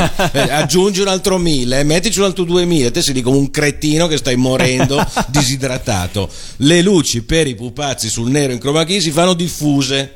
Che è semplice, prendi un lenzuolo in jersey, lo tiri, dietro ci metti 2000 watt di luce, e adesso meglio ancora perché la luce è fredda usi LED, e fai una bella diffusa e non hai problemi. Invece il problema di, cioè, a parte che io mi ricordo, e Kitty se lo ricorda bene, il gioco di Five che aveva le fotografie, eh, avevamo fatto quel, gio- quel giorno delle fotografie con il marito di Susanna Levi, che era la nostra produttrice di allora di Five, e lui era un vecchio fotografo della pubblicità, lui e un altro collega, due Lentino d'oro Kodak. Esattamente, due, sì, Valentino Dolo Kodak, due vecchi, due vecchi professionisti che con quattro faretti ci hanno illuminato perfettamente. Risolta la situazione. Esatto, Era, era una cosa statica. Quindi nel movimento, visto che abbiamo fatto le videofiabe, ci metti gli aiuti, però devi usare la luce diffusa. Guai a Dio se lo vai a dire in uno studio televisivo, perché sennò sembra che non guadagnino, cioè non si guadagnino bene lo stipendio. No, c'è da dire che ogni volta in uno studio televisivo ti dicono dovremmo cambiare un po' le luci, tutti dicono no, no, ti prego, perché passano ore, Ore, ore, ok. ore, ore. Diana? Questa sera abbiamo citato per ben due volte le videofiabe, ma chi è a casa non ha ben capito di che cosa stavamo parlando, secondo me. Stavamo parlando dei libri in tv dell'editrice Dami, una collaborazione tra il gruppo 80 e la casa Esatto. editrice di Elisabetta Dami, in cui anche Pietro ha collaborato perché doppiava il leone Leo Esatto. ed anche altri personaggi. La stanza dei giochi, La stanza io dei ero giochi. diciamo il leone e il re della Sì. giungla, ma anche della stanza dei giochi. E, e raccontava le favole come fosse uno zio, un nonno, dice, dice, c'era una volta e, e lì entrava la fiaba classica, erano 12 o 13, 13 fiabe 13 classiche, classiche, raccontate, animate. sia con tecnica da sotto che con Certo. tecnica su nero. Diciamo che allora, il progetto editoriale è nato da questa collaborazione, utilizzando dei libri molto semplici che erano già di per sé lo storyboard delle fiabe. La cosa curiosa che ci terrei a, ma non tanto per metterci noi una, una medaglia sul petto, è che questa idea, che era quella che in una notte i pupazzi, cioè i giocattoli della stanza di un bambino diventassero vivi, e- e- è venuta alla luce ed è nata prima che arrivasse il film Toy Story. Cioè, non è che l'abbiamo fatta dopo. Cioè, Eh beh. Cioè, ta- no, giusto per, perché poi può sembrare, ecco, no, e Toy Story. Ehm, e quindi eh, questa è una cosa che io rivendico in termini di contenuto. Infatti perché, siamo nel 94 sì, con questa mm, sì, produzione. 93, no, 93 i primi tre episodi prima e poi del Toy Story sì, prima di Toy Disney. Story, esattamente. E quindi sì, abbiamo fatto proprio questo tentativo, tentativo peraltro molto ben riuscito e le parti, le parti narrative sono affidate ai pupazzi dal sotto. E un'altra cosa che ci tengo, visto che ci rilacciamo al discorso delle luci prima, è che lo spazio fisico in cui noi abbiamo realizzato queste videofiabe, a parte vabbè, essere andati ecco, in studio per l'audio con Pietro siamo andati in uno studio di registrazione dove sono state registrate le parti audio, tutte le parti musicali. Esatto. Fantastiche le canzoni, Ecco, tra l'altro. Sì, a parte, che, contenute. sì, eh, a parte, alcune- a a parte alcuni cori che sembrano i cori degli ubriachi perché in effetti ho partecipato anch'io che in quanto a capacità musicale cioè è proprio quadrato ma mh, diciamo che lo spazio fisico dello studio televisivo di ripresa era veramente una cosa che non- non- se qualcuno lo vede non ci, non ci si crede ecco, per tutte le persone che c'erano dentro a lavorare perché cosa sarà stato 6 per 6 metri di larghezza per un 5 di profondità Quindi, quindi minimo, minimo. una grande Ecco, fa- equipe. normalmente 4 metri d'altezza. sì, beh, poi normalmente c'erano dunque il leone due animatori, la scimmia due animatori, la, la- sui sei animatori di fisso, La bambola sette- violetta. Sì, quindi diciamo che c'erano otto animatori Di fisso, le luci, tutti i tecnici, le due camere, l'audio e, e quello per quello che riguarda la parte della stanza dei giochi. Via la stanza dei giochi, dentro il teatro su nero, anche lì 7-8 animatori, cioè è stata una... una devo No, no, no, no, no, tranquillo. Devo tagliare e mi dico no Assolutamente lasciatemi il no. microfono ah, lasciate ah, Lasciate parlare quest'uomo perché è fantastico da ascoltare. Lo facciamo Esatto. parlare anche Pietro. Io volevo, io allora volevo dire una cosa di Pietro che lui non dice mai, Non che, dice è tro- mai? che è meravigliosa. Ah, sì, che gli lui canta. Solitamente Che Perché Pietro è modesto. Che canta benissimo e non conosce le note musicali. Pietro, come No, a cercato di insegnarmele più volte, vado ancora a lezione anche di teoria musicale, ma, Ma la chiave di violino sai qual è? Sì, eh, almeno quel... eh? Ma io le... No, grosso modo non mi sembrano cacchine sulle appe- appese eh, mosche- o mosche appese, però capisco un po' più di una volta, però...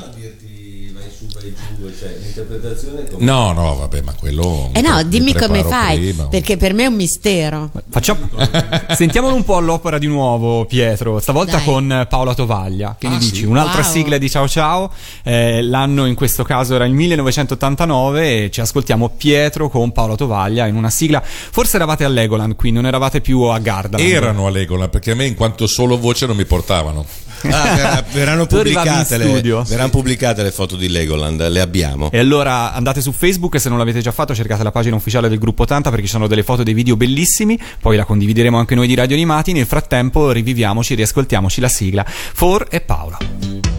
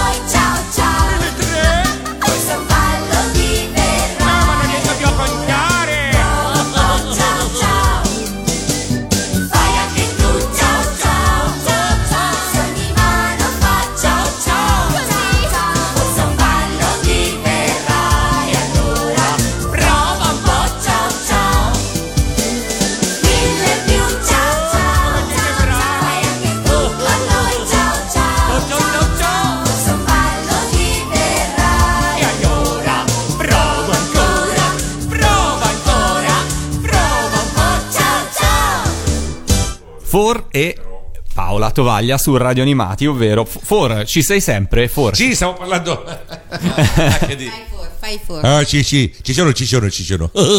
Ti piaceva cantare queste sigle For? Ti Moltissimo. divertivi? Cantare mi piaceva e mi piace tuttora, eh, nonostante mi considero un attore di professione, ma non un cantante di professione, però cantare mi piace tantissimo. E poi è una delle forme di espressione eh, sicuramente più belle che Ma esistono. canti quando ti fai la doccia, canti. Io canto sempre e loro lo sanno benissimo, no? tutti gli anni di studio, e Eh. io avendo poi le cuffie in testa e il microfono davanti, figurati, Figurati. eh, cantavo per sette ore di fila. Quando tu dici basta, non ne possiamo più. No, perché lui è molto generoso quando è in studio. Vedevi ogni tanto una faccina, un animatore che saliva su dal bancone e faceva a Pietro il gesto del taglio alla gola. Basta, Pietro.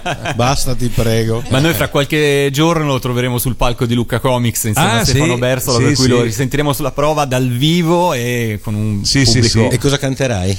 Canterò in questo caso, eh, Duca, diciamo che il protagonista dello spettacolo, il perno dello spettacolo è Stefano Bersola, con tutta la sua storia musicale all'interno perché c'è una specie di, di canovaccio, insomma, sentiamo sveliamo troppo. Gianluca del Carlo, il grande Gianluca del Carlo ha, ha ideato questa formula e noi siamo un po' i valletti siamo di, di, di Sco- scopriremo. Scopriremo. C'è un momento Disney piuttosto ampio e io canterò due o tre pezzi Disney. Non da solo, ovviamente. Bello. La sirenetta. Con un gran coro, bellissimo. La sirenetta. No, ah, eh, la sirenetta no, eh, avre- avremmo dovuto fare. Era ironico Pietro. Pietro, oltre a Fore, a il, tri- Cirillo, il tritone. oltre a Fore e Cirillo, però eh, è giusto ricordarti anche come doppiatore di One, perché Sì, eh, ho ereditato questo grandissimo personaggio eh, cercando di, di svolgerlo nel migliore dei modi, eh, anche se poi dopo la famiglia si era molto ampliata, le storie erano un po' diverse, la collocazione oraria era un po' diversa, per cui quel tipo di rapporto molto particolare che c'era stato ai primi tempi tra eh, Paolo Bonolis e Giancarlo Muratori, tutto sommato Emanuela, non sono anche. Emanuela, sì, chiaro, assolutamente. certo, no, no, non voglio assolutamente sminuire, anzi era, lei era un'alchimia. Era il trio, era il trio. sì, Era il sì, trio. fantastico, Paolo Emanuele One. Eh, io ho cercato ovviamente di imitare, ma non in un senso da, scimmiesco, nel miglior modo possibile per non far sentire tanto la. so- so- ho cercato di stare nella scia di Giancarlo Muratori, però non c'era Bonolis, eh, per cui eh, interagivo con altre persone, eh, lo spazio forse Era diverso, era diverso, spazio. eccetera, Diverso, poi eccetera. era entrato in Ho cercato anche. piano piano di portarlo più verso le mie corde, ma non potevo stravolgere il personaggio e, e comunque ho amato molto anche One, per quanto diciamo che mi sono sempre sentito più legato a Ford che a One. Ma in televisione One e Four si sono mai incontrati? Una volta. Sì? Sì, forse sì, Una qualche volta, volta, no. sì. Una volta invece ho la registrazione della presentazione della nuo- del nuovo Ah, Bim del Bum Bam, palinsesto. del palinsesto, dietro un pianoforte c'era Paolo che presentava, c'erano tutti i conduttori e c'erano È vero, Ambrogio, è vero, è Juan vero, è e vero, hai Ford. ragione. Cioè, quella- la- io che mi ricordi è la- l'occasione ufficiale. Ma in quel caso chi st- eh, il doppiatore di, di One era, era Muratori? O Sì, era- Era Sì, ancora era ancora Giancarlo. Sì, sì, Muratori. erano muratori. Ma dato che tu hai doppiato sia Four sia One e che questa sera sono qua tutti e due, li abbiamo pubblicati Eh, certo, certo. su Facebook, eh, sapresti improvvisare un dialogo fra Four e Ah, un dialogo fra di Una loro. cosa Una, una volta anche nel periodo d'oro del doppiaggio facevamo quattro personaggi a testa in una serie, ci parlavamo, ci rispondevamo da soli nello stesso anello, che era la porzione da doppiare in quel momento. Adesso non lo so perché poi. eh, c- sì, assolutamente. Pi, Piolo! Vieni a prendermi, c'è un orso che mi sta fissando. ti sto fissando, ti sto mirando piuttosto. Bravissimo, Bravo, fantastico, bravo, fantastico, fantastico. One, four, five, spesso venivano rappresentati anche sulle copertine di dischi, penso alle famose con Fivelandia. Ehm, sul come venivano disegnati graficamente, voi avevate possibilità di dire No. qualcosa? Infatti, Bravo. Ok. sono domande che, sono domande che non vanno fatte. Eh, ma mi avete risposto, non avevate, non avevate Non dimentichiamoci comunque anche di, di Ambrogio. Esatto, infatti volevo arrivare lì perché a fianco di personaggi, insomma, che sicuramente hanno avuto anche possibilità di carriere più lunghe, come 5, 4, 1, ci sono stati personaggi che comunque sono andati in televisione e che sono stati amati e conosciuti. Quindi penso a Ambrogio, ma penso anche a Vitamina, Penso A ragù. a, a ragù, a Sì. forino, Forino. frittella e micmac. Là là. Questi c'è stato un personaggio che secondo voi, se avesse avuto un po' più di tempo e forse una collocazione televisiva diversa, avrebbe potuto in qualche modo eh, emergere di più? Eh, Ambrogio. Ambrogio dal punto di vista formale è un Grafico, pupazzo eh. bellissimo. Cioè, proprio dal punto di vista proprio della scultura, per- perfetto. Quello che, che ti eh, assomiglia fisicamente un po' di più, Ombra. eh, a me? Eh. Non so, non aveva gli occhiali. No, però... Peloso, eh? però- sì. Non lo so, c'è chi dice che assomigliava anche a Five. ecco, sì, io infatti devo, Mm, dire però che vedendo Marco direi che sì ma Marco Columbo ci assomigliava di più Ma, ma ecco di Ambrogio- rispetto al discorso di Ambrogio volevo concludere eh, rispetto proprio alla domanda che mi hai fatto ci è mancato visto appunto il ritmo a cui eravamo sottoposti tutto quello che accadeva di stringere una, una relazione più, più, più importante con eh, Demma. Perché aveva un bel timbro di voce però non siamo mai riusciti a diventare uniti e a conoscerci come ci siamo conosciuti con Pietro o con Eh, Giancarlo. per, il, per il nostro carattere, che non era un carattere eh, femminile, Facile. maschile, ma non era in Il quelle se- il che il nostro carattere nel senso che come ci piaceva caratterizzare i personaggi per noi Dem era un pochino algido per cui non entrava mai così profondamente era molto didattico per cui faceva esattamente quello che era scritto era precisino Probabilmente era questo anche che si aspettavano da lui o dalle indicazioni che gli erano state date. A me eh, rimane il rimpianto di non aver avuto la possibilità di, di entrare in sintonia con la persona, perché eh, quelle le volte che abbiamo parlato c'era proprio una- la sensazione da parte sua che gli si volesse insegnare il mestiere. E questo è stato per me un, un limite nel nostro rapporto perché nessuno metteva in discussione la sua grandissima Certo. capacità. Poi è un collega di, di Pietro Sì, sì. e quindi Daniele è assolutamente bravissimo. Assolutamente sì, sì. Ecco. A me che ecco, dico questa cosa perché mi spiace il fatto che non sia nata questa alchimia perché il pupazzo era fatto Ed era strabene, cioè era proprio bello. era ma bellissimo. anche Daniele era bravo hai capito però È un'alchimia, no? Certo, quello non si può forzare. Comunque il programma funzionava in ogni caso. Assolutamente. C'è Diana una dice- domanda su Ambrogio che mi è stata spesso fatta dopo aver organizzato la mostra a Parma. Ma Ambrogio, che animale era esattamente? C'è chi dice un leone Mm. Oppure uno, uno scimpanzé. Uno Yeti. No, Ma una che scimmia. animale? Se devo, dire, se devo dire un animale, una scimmia. Una scimmia. Sì. Quindi Ragù avete sentito da casa. Ragù era decisamente uno scimpanzé, sì. Ragù sì. Sì, eh, il forino è il frutto di uno che si è preso i funghi allucinogeni, si capisce. I colori erano E un po'. appunto i colori un po' fluo così, però carino, sì. Quindi Ambrogio era una scimmia. Anche, anche Ulala in qualche modo, una scimmietta. Sì, carinissimo. Io mi ricordo per un certo periodo della diretta di Ciao Ciao che c'era un gioco con l'arca di Noè e c'erano domande sugli animali, voi Sì. avevate portato tutti i vostri animali, a cui a un certo momento in avanti, più che i versi, eh, avevamo cominciato a dargli le voci, ci divertivamo un casino, per cui non so, mi ricordo che c'era un topone che spuntava e era un rattone che era più grande del gatto. Avevamo fatto un napoletano che usciva e sbucava, boh! T'ha già fatto paura. Io se vedo un gatto, io quello me lo mangio. Kitty Enrico, ma in tanti personaggi che abbiamo elencato in questo momento non c'è stato mai un protagonista femminile. Perché? perché il femminile scusami tieni, tieni. allora perché femminile c'era già la ragazza presente che era quella che eh, prendeva perché il discorso e il trittico era così composto alla base il papà la mamma e il figlio e il figlio era il pupazzo hai capito? Per Certo. cui era il figlio, come dire, ideale, malandrino, birichino, perché ci si aspetta sempre che un maschio possa essere più vivace. Poi adesso veramente tutte le scuole di educazione hanno sconfessato questa cosa, però eh, eh, il maschile era per questo. Ma in effetti non è una cattiva domanda, anzi, perché in effetti noi siamo stati manchevoli da questo punto di vista.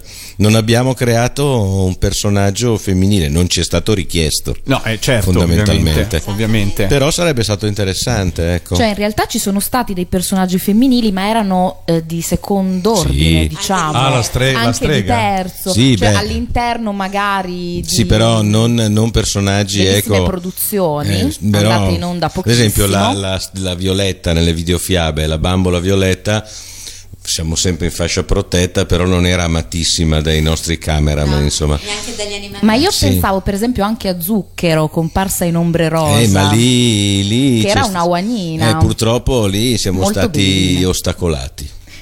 Sì, sì, certo. Siamo no. stati ostacolati Andato in onda soltanto una volta Eh, lì- lì e poi mai più ritrasmesso. Noi ci, ci avremmo molto molto tenuto perché Però era un ecco, bel personaggio. Sì, e lì diciamo che di personaggi femminili pupazzi ce n'erano. Sì, però dopo appunto questo confliggeva con la, con la Licia. Eh, lì c'è stato un esperimento interessante per lei, l'ha lanciata nella carriera, ma la fascia ragazzi non era la sua. Stiamo parlando di Licia Colò, per chi non lo Esattamente, sì. sapesse. Licia Colò Bim Bum casa. Bam 83 e stiamo parlando anche di ehm, quei quelle, eh, que- come potremmo definirli sitcom, siparietti, Sì. serie tentativo di, di- Un tentativo che sono sì, stati inseriti sitcom all'interno di Bim Bum all'interno. Bam fin dalle prime edizioni con forse risultati diversi a seconda poi del Parodie tempo. Sì, erano parodie western in questo caso. Sì, ma questa è stata una cosa, un astro, una Sì, meteora. sì. Un Poi- esperimento del eh. 1985, se No, non prima, erro. prima. O prima? Sì, sì. Stefano. Vicario, regia. eh. Stefano Quindi, Vicario alla 80 regia. quindi se c'era Alicia era 83 o Sì, sì. 83 o giù di lì. 83-84, una cosa del genere. Eh, Vi divertivano farle Sì, sì. più che la, la- la classica puntata in studio? Ma questo non è dipende, perché erano più faticose queste, eh? Cioè comportavano maggior lavoro. Perché erano delle narrazioni. E poi Per c'era i costumi da certo, preparare per il pupazzo. costumi, preparare tutto prima, arrivare in Le scene, soprattutto le, le registrare le scene, ecco. Sì. Quindi bisognava essere Creare coerenti. nuovi pupazzi anche. Sì, ma quello all'inizio per quel discorso che avevamo fatto della- dell'entusiasmo così eravamo una, una fucina, cioè perché di quelli che adesso noi stiamo ricordando, che avete visto anche a Parma così, cioè, è andato perso una quantità di, di materiale incredibile, nel senso che noi abbiamo fatto costruzioni continua- continuamente, anche proprio per testare i materiali, per non, per non rimanere, per non rimanere fuori esercizio. Anche. Allora, a proposito di personaggi, io sono stata sempre per anni una fans dei, dei Muppets. E chi non l'è stato? Fantastici. Fantastici. Ho anche avuto l'onore di doppiare un paio di film Sì. e la serie Muppet Babies. Ah, certo. Certo. Sì, sì, Certo. E ci sei anche nella sigla. Allora, ma la cosa divertente, ditemi, ma se eravate tanto fans dei Muppet, che erano bravissimi, come mai noi abbiamo fatto dei pupazzi così diversi? Quando noi abbiamo provato a fare dei pupazzi italiani con quel sapore un pochino Muppets, ce l'hanno ricacciato nei denti. cioè, non li volevano proprio. E invece però i nostri pupazzi, i vostri pupazzi, sono stati così amati e voluti anche in tanti altri paesi europei. Questo va detto perché se noi amiamo One for eh, tutti gli altri, in altri paesi conoscono Bino, se non sbaglio, Bino, in Germania, esatto. E una scimmietta in e Spagna. Vampi, che era Vampi, un pipistrello. E poi non dimentichiamoci, ce lo dimentichiamo sempre anche Vollo, un leone. Volo, un leone per la Esatto. TV satellitare tedesca. E la, la gattina Lucy, La sì. gattina Lusi che ha lavorato con Bino Con a Il Bambino, sì, che sì, era sì. una trasmissione equivalente al nostro Bim Bum Sì, Bam. perché la produttrice di, di quel- di quel- di quella fascia ragazzi era venuta proprio in visita su invito della Valeria Manera a vedere la nostra produ- produzione, la trasmissione per trarre delle ispirazioni e lì ci avevano chiesto di realizzare appunto dei, car- dei caratteri. E, eh, scusami, a, a Bino, che era il topo che le- Eva Ploder, che era la produttrice, aveva scelto l'equivalente di Valeri Manera Italia. eh, aveva scelto Bino, eh, praticamente hanno dato le chiavi di- delle città. della città di Monaco. Monaco, sì. E poi ha, ha consegnato un assegno di beneficenza nelle mani di Michael Jackson. Esatto, c'è su YouTube infatti il Sì. filmato. Sì. Che storia. Meraviglia. È stato un E incubo quando è arrivato personaggi- Michael Jackson. eh. Non si poteva toccare, non si poteva. boh, non lo so. C'eravate Era voi in quell'occasione? No, non eravate presenti. E questi pupazzi tedeschi, tra l'altro, avevano anche ehm, il meccanismo di, di movimento degli Qualco- occhi. sì, ah, sì, come Bino, sì, For, sì, come sì, è vero, è vero. Quindi gli hanno richiesti, dopo aver visto For, eh, Sì, hanno visto One e Four, hanno voluto analogo. questo e poi volevano anche appunto i meccanismi, per cui altro lavoro. Come mai un topo? Ah, hanno voluto un topo? Hanno richiesto espressamente un topo? Sì, o... penso di sì. Vabbè, no. O forse avevamo fatto tutta una serie, sono quei famosi pupazzi Sì. coi peli. cioè, Avevamo fatto una se- avevamo messo in cantiere una serie di personaggi e dopodiché avevano scelto Bino, che non si chiamava Bino, eh, Non naturalmente. si chiamava Bino, È strano, naturalmente. è strano come nell'immaginario dei, dei pupazzi, cioè mentre nella realtà un topo ti terrorizza, ti fa scappare, vuoi ammazzare, all'interno dei- del mondo dei pupazzi, da Topo Gigio in poi, il topo ha sempre avuto una... Il Topolino. Sì, Topolino, certo, cioè, certo. insomma, O il chissà, Topino, eh. chissà com'è. O Stilton. Guarda, quello ecco, non me lo devi nominare proprio, capito? Cioè, non lo voglio Fa- sentire. fa- facciamo un'ultima pausa musicale prima di arrivare nel blocco finale dei saluti. Fra le varie sigle, l'abbiamo citato prima, il Dream Team di Bim Bum Bam, Paolo Manuele One. Ci fu una sigla in particolare, e questo l'anno invece è il 1988, che per noi all'epoca, giovani spettatori di Bim Bum Bam, sciolse un- uno dei più grandi misteri che ci aveva portato avanti fino a quel momento. Ma One, come le ha le gambe? Le ha pelose, le ha pelose e quella videosigla eh, nel castello di Gardaland ci svelò per la prima volta come One aveva le gambe. E allora ci riascoltiamo proprio quella sigla lì.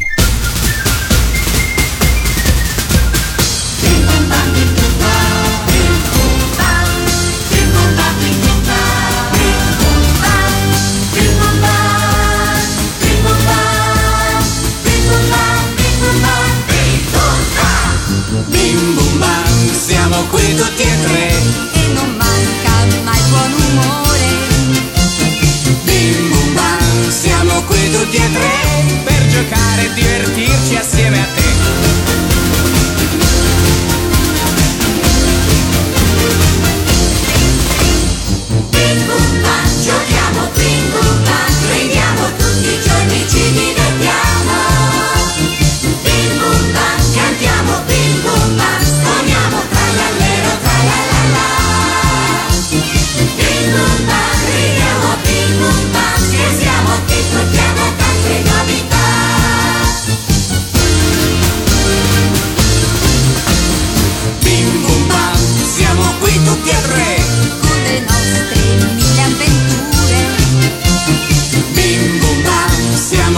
qui tutti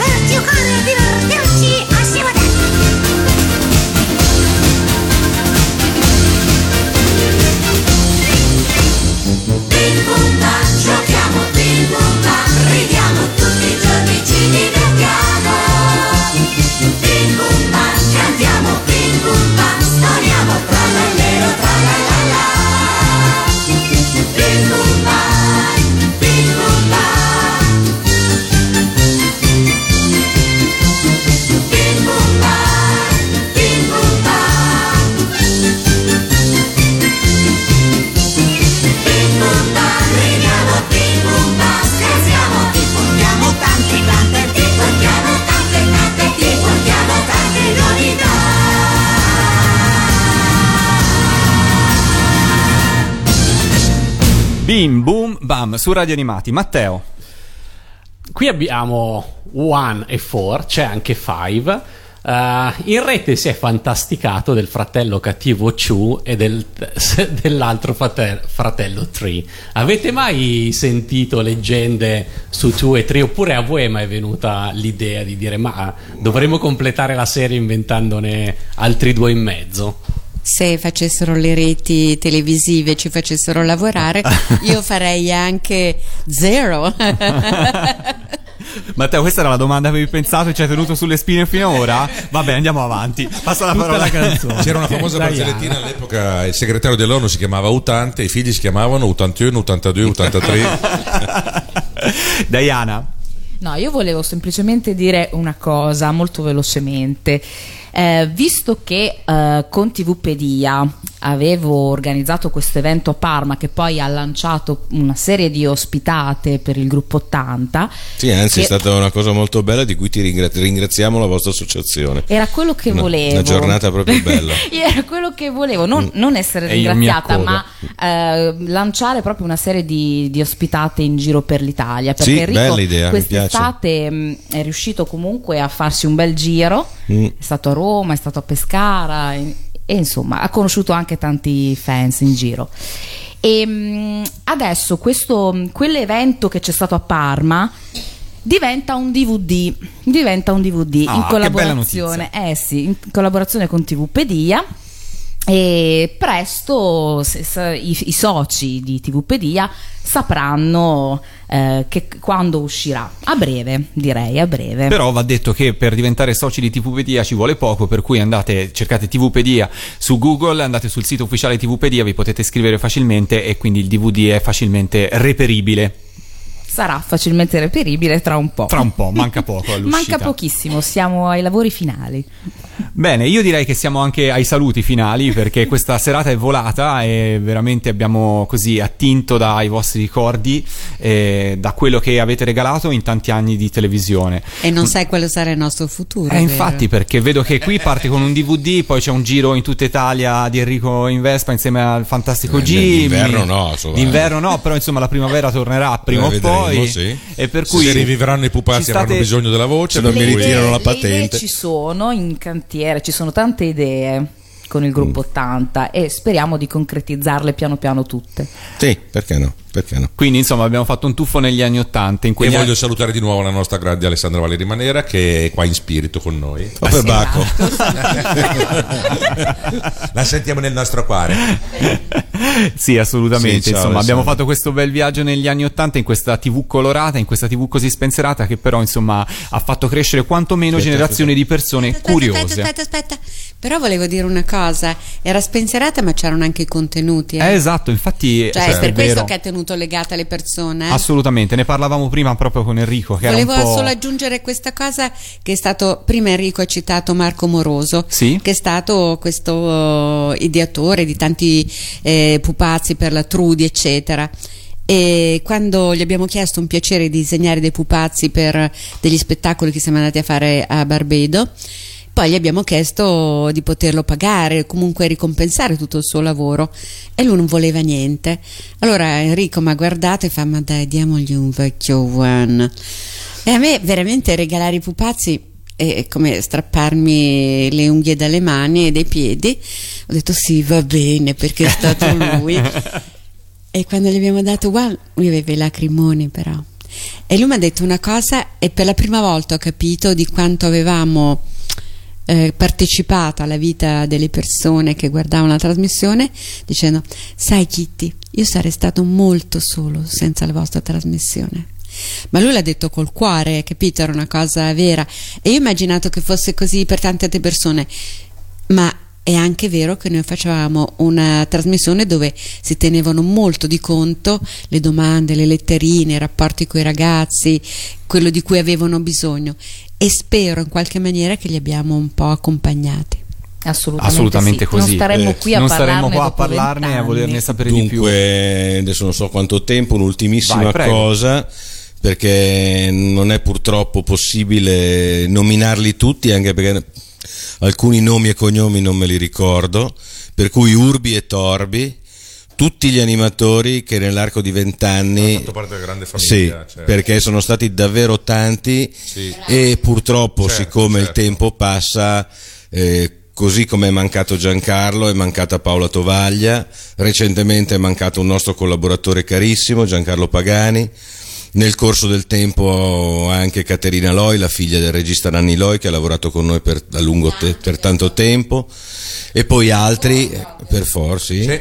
e tanti altri che sono ancora ovviamente fra noi. Alcuni li abbiamo rivisti recentemente allo Spazio Wow di altri abbiamo perso le tracce ma prima o poi credo che li rincontreremo. Sarebbe bello e quindi stiamo parlando di tante tante tante persone perché aspetta fai conto quattro, al- almeno almeno una 22 23 persone nell'arco di- Un bel gruppo. A 80 forse alla fine ci arriviamo. Ma Ari, aspetta, ma eh, voi avete, avete mai visto i libri dei Muppets? Quando fanno le foto di gruppo con tutti gli animatori a vista e fanno le foto con i loro personaggi? A me piacerebbe fare la stessa cosa con i nostri animatori. Certo, bisogna ricostruire i personaggi.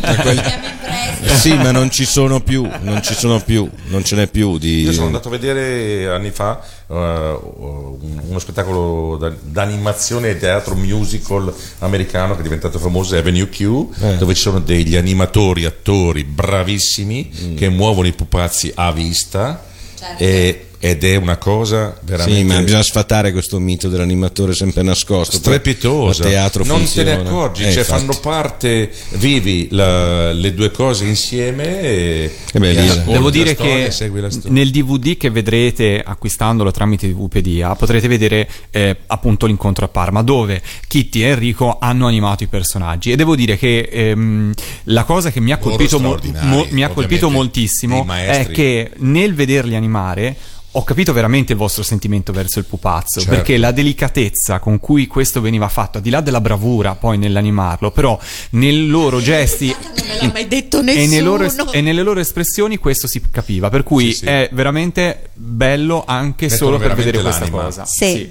La parola giusta è elegante, erano Brava, brava veramente eleganti. Ma dai, non mi sono mai vista da fuori. Ah. Eh, Va bene, Se- posso dire soltanto Certo. un'altra Amo. Oh! Vai È Kitty. difficile. Allora, la prima volta che ho capito che l'animatore non era assolutamente in- interessante per il bambino è quando la prima volta mi hanno affidato Topo Gigio. Cos'è? Vampi. E mi sta facendo vedere le foto, scusatemi. Cristian, Cristian che è un malato. Cristian, sei malato. allora, mi sono andata per conto di, di Maria Perego ad animare Topo Gigio in un posto, mm, un teatro così. E io ero senza cappuccio, con soltanto il camice nero e guanti neri, con in, eh, in mano eh, Topo Gigio e lo muovevo. Il bambino non mi ha guardato. Non mi ha mai guardato in faccia, si rivolgeva a Topo Gigio come se esistesse lui e Topo Gigio. E lì ho capito che c'era un mondo ancora da... E quello che dice Pietro per me è oro colato, hai capito? Giustissimo. Grazie, scusateci. Diana, facciamo fare a te i ringraziamenti finali. Ah, guarda, io ringrazio innanzitutto voi di Radio Animati Sì, per certo. l'ospitalità. Sì, grande, grande. Siete grandissimi, e portate avanti la vostra passione, la nostra passione da tanto tempo. Grazie. Assolutamente. E ringrazio gli ospiti che sono intervenuti qui. Dove Kitty sono? Perria, Enrico Valenti del gruppo 80 Grazie, grazie, grazie. Grazie. e il grandissimo Pietro Ubaldi. Grazie ragazzi. Ah no, non dirgli grandissimo così. Larghissimo. Gli ringraziamo anche Matteo, ovviamente. Sì. Salutiamo tutti. Gli amici che sono qua in studio con noi oggi per seguire i fans. fans, per Eh. seguire questa fantastica diretta che è arrivata in fondo. Fra le tante sigle che anche potevamo loro. scegliere, visto che eh, giustamente Enrico e Kitty hanno voluto ringraziare tante persone che li hanno seguiti in questo lungo viaggio, in questi tanti anni, e tante altre se ne aggiungeranno nel corso delle prossime, abbiamo deciso di tornare alle origini, tornare a Five e tornare a quando si cantava tutti l'inno dell'amicizia, ovvero Amico è. Eh? Wow. Grazie ancora, tutto Ciao, per questa ciao, diretta ciao, speciale di grazie, Radio Animati. ciao. ciao, ciao, ciao. Ciao a tutti. Saluto. Ciao. Ciao Anini.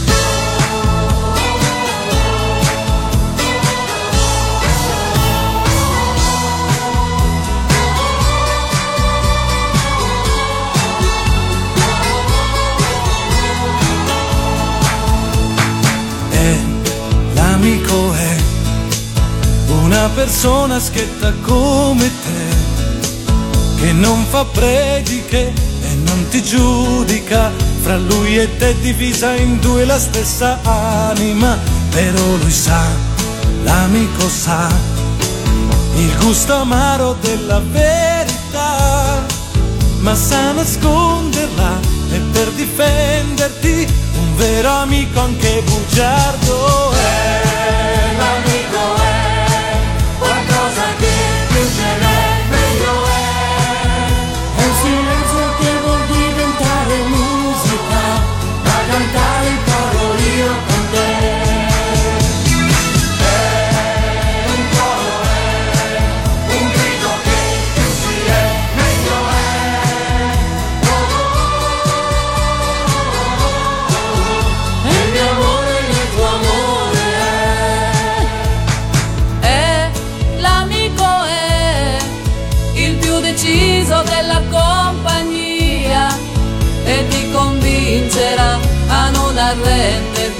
Anche le volte che rincorri l'impossibile perché lui ha l'amico ha. Il saper vivere che manca a te ti spinge a correre ti lascia vincere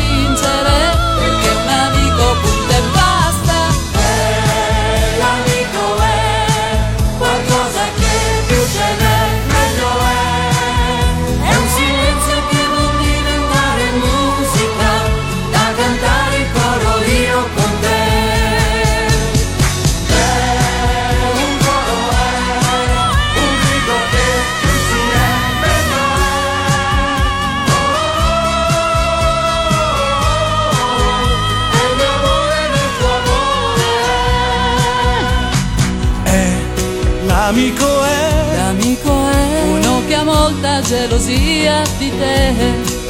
Per ogni tua pazzia, ne fa una malattia. Tanto che a volte ti vien voglia di mandarlo via. però lui no. L'amico no, per niente al mondo io lo perderò. Litigheremo sì, e lo sa lui perché. È pure il mio miglior amico